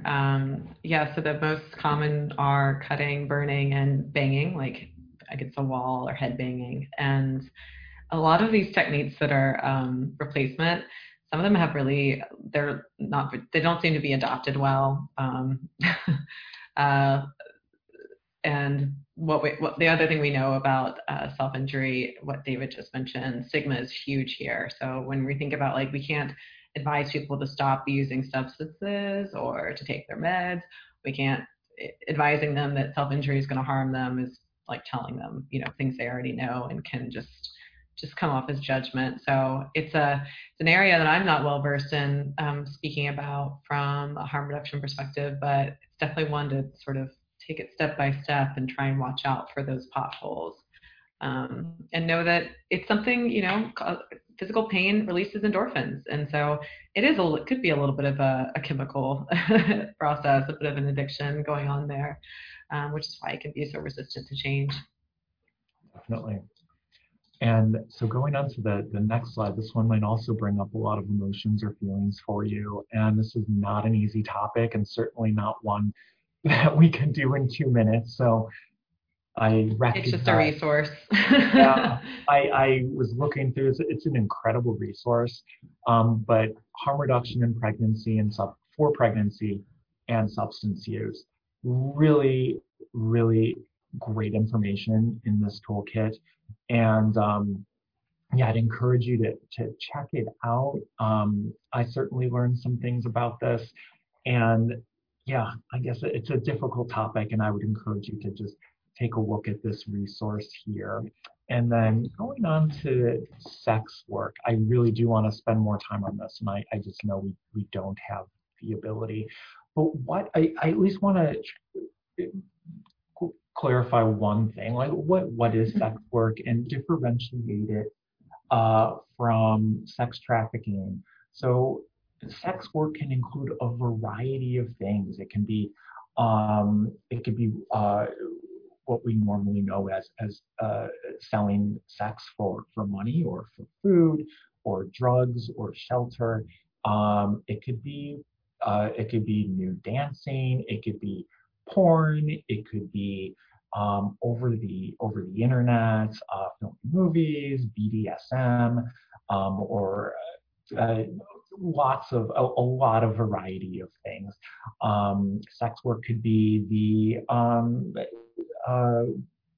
purchasing the services of a dominatrix for those who are interested in sadomasochism and dominance.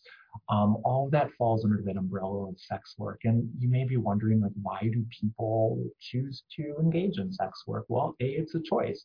An example, let's say Julia chooses sex work as a dominatrix because the work is profitable and she enjoys it.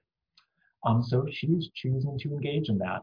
Or it could be under circumstance. So here's an example. Mark is marginally housed and engages in a relationship with Peter to have a place to sleep. Mark's sex work is circumstantial. And then, of course, it could be coercion. And this is where we're starting to look at sex trafficking. Again, different than sex work. Leah's partner coerces her into trading sex with their supplier in exchange for drugs, even though she doesn't want to. That is a human rights violation and is not the same as consensual sex work. I know there's a lot of discussion about consent in regards to sex work and where does it cross the line to coercion? Is it true consent if the only way you're feeding yourself is through selling sex services? No clear black and white answer there, but I think what is important is that there are choices involved, and we don't want to place our agenda, our views of someone's choices in sex work. We want to place those on another individual. We want to be empowering, and we want to focus more so on safety. That's what we really want to look at there. And yeah, I know I didn't do it justice. I am so sorry about that. It's such an important topic. It's a training in and of itself also. All of these are. Consider it a menu of things you can request for the future, and please do put that in your eval answers. There's a resource on here that could be helpful. SWOPE is a national organization that has some city and state-based chapters. It's a sex workers outreach project, and things that matter. There's resources all over online for just healthcare resources, mutual support, which is really critical because this is going to be an isolated profession, advocacy for legalization, so sex workers can have benefits and things like health insurance. They can organize, they can unionize, and then yeah, bad date sheet, so prevention of violence is huge, and working in numbers, things like that. We've got some more resources that were really specific to COVID-19, so you can check these out online. A lot of sex work, for those who've been able to translate it online, they've done that, and other things that can be done, getting creative about literally human positioning to reduce COVID, potential for COVID transmission is included in these. All right, summary slide in our last 30 seconds, and then we're gonna put the eval link up. Okay, so just some deliver on the plan, how expect ups and downs in practicing harm reduction. Remember, there may be relapse, there's going to be hope and despair. Offer acceptance, and I know there's a lot of chat around radical acceptance, and yes, it is such an important thing. I know it's something that I still have to practice, and having compassion for everybody, that unconditional positive regard that good old Carl Rogers reinforced in his treatment model. I can't say how important that is enough. Follow through and be consistent. Remember, the relationship you develop with those you work with is of the utmost importance. Hold hope for them, specifically if that individual you're working with is unable to have hope in their situation. We could hold on to that hope for them until they're ready. Have a self-reflective practice and support that allows you to process the feelings that you experience as a provider, because you know that there's a lot of challenges just talking about some of these things that we've been discussing over the past few days. I'm sure brought up a lot of emotions for you. So remember, having that self-compassion, having support, being self-reflective is incredibly important. And then finally, yep, people are always moving and changing. Keep up, walk beside them no matter what path they take, and walk beside them even if they have their thing of wine, and want to be there to provide support. Someone made the comment earlier, and I think they may have signed off already, but they said to ask the bondage people for help with safety. Oh. Which almost made me burst out laughing, but that's actually quite true. Around things around self-injury and self-harm, we'll keep that in mind in the future. There's a lot of good protocols from that realm around safety and potential for bodily harm. Yeah, doing my prevention work, we had worked with a few individuals in that field, and absolutely, I mean, it is a at least the I can't say the plural. the women that we had worked with, like, they were true professionals of being a dominatrix, and take it very seriously. There's a sort of very R-rated movie called The Secretary that's great as a sort of a, I wouldn't call it, it's not like a provider is offering an intervention around self-harm, but this person who ends up having a sort of BDSM relationship with someone who engages in self-harm coaches her through doing it in a somewhat more safe manner. There's all sorts of psychological stuff perhaps off with the relationship, but it's a good example, and I think it's kind of good for destigmatizing self-harm because it shows it, and I think that could be, for some people, probably quite validating. Yeah, I've only seen it once, and it's been a minute. And as I'm saying it, I'm like, that it might even be beyond R-rated. I can't quite recall, but we're all adults here, so hopefully that's fine. But yeah, it's a destigmatizing movie on multiple fronts. Thank you so much for your attention, contribution, and yeah, interest in harm reduction, for wanting to do 10 hours of training on the topic. It's wonderful.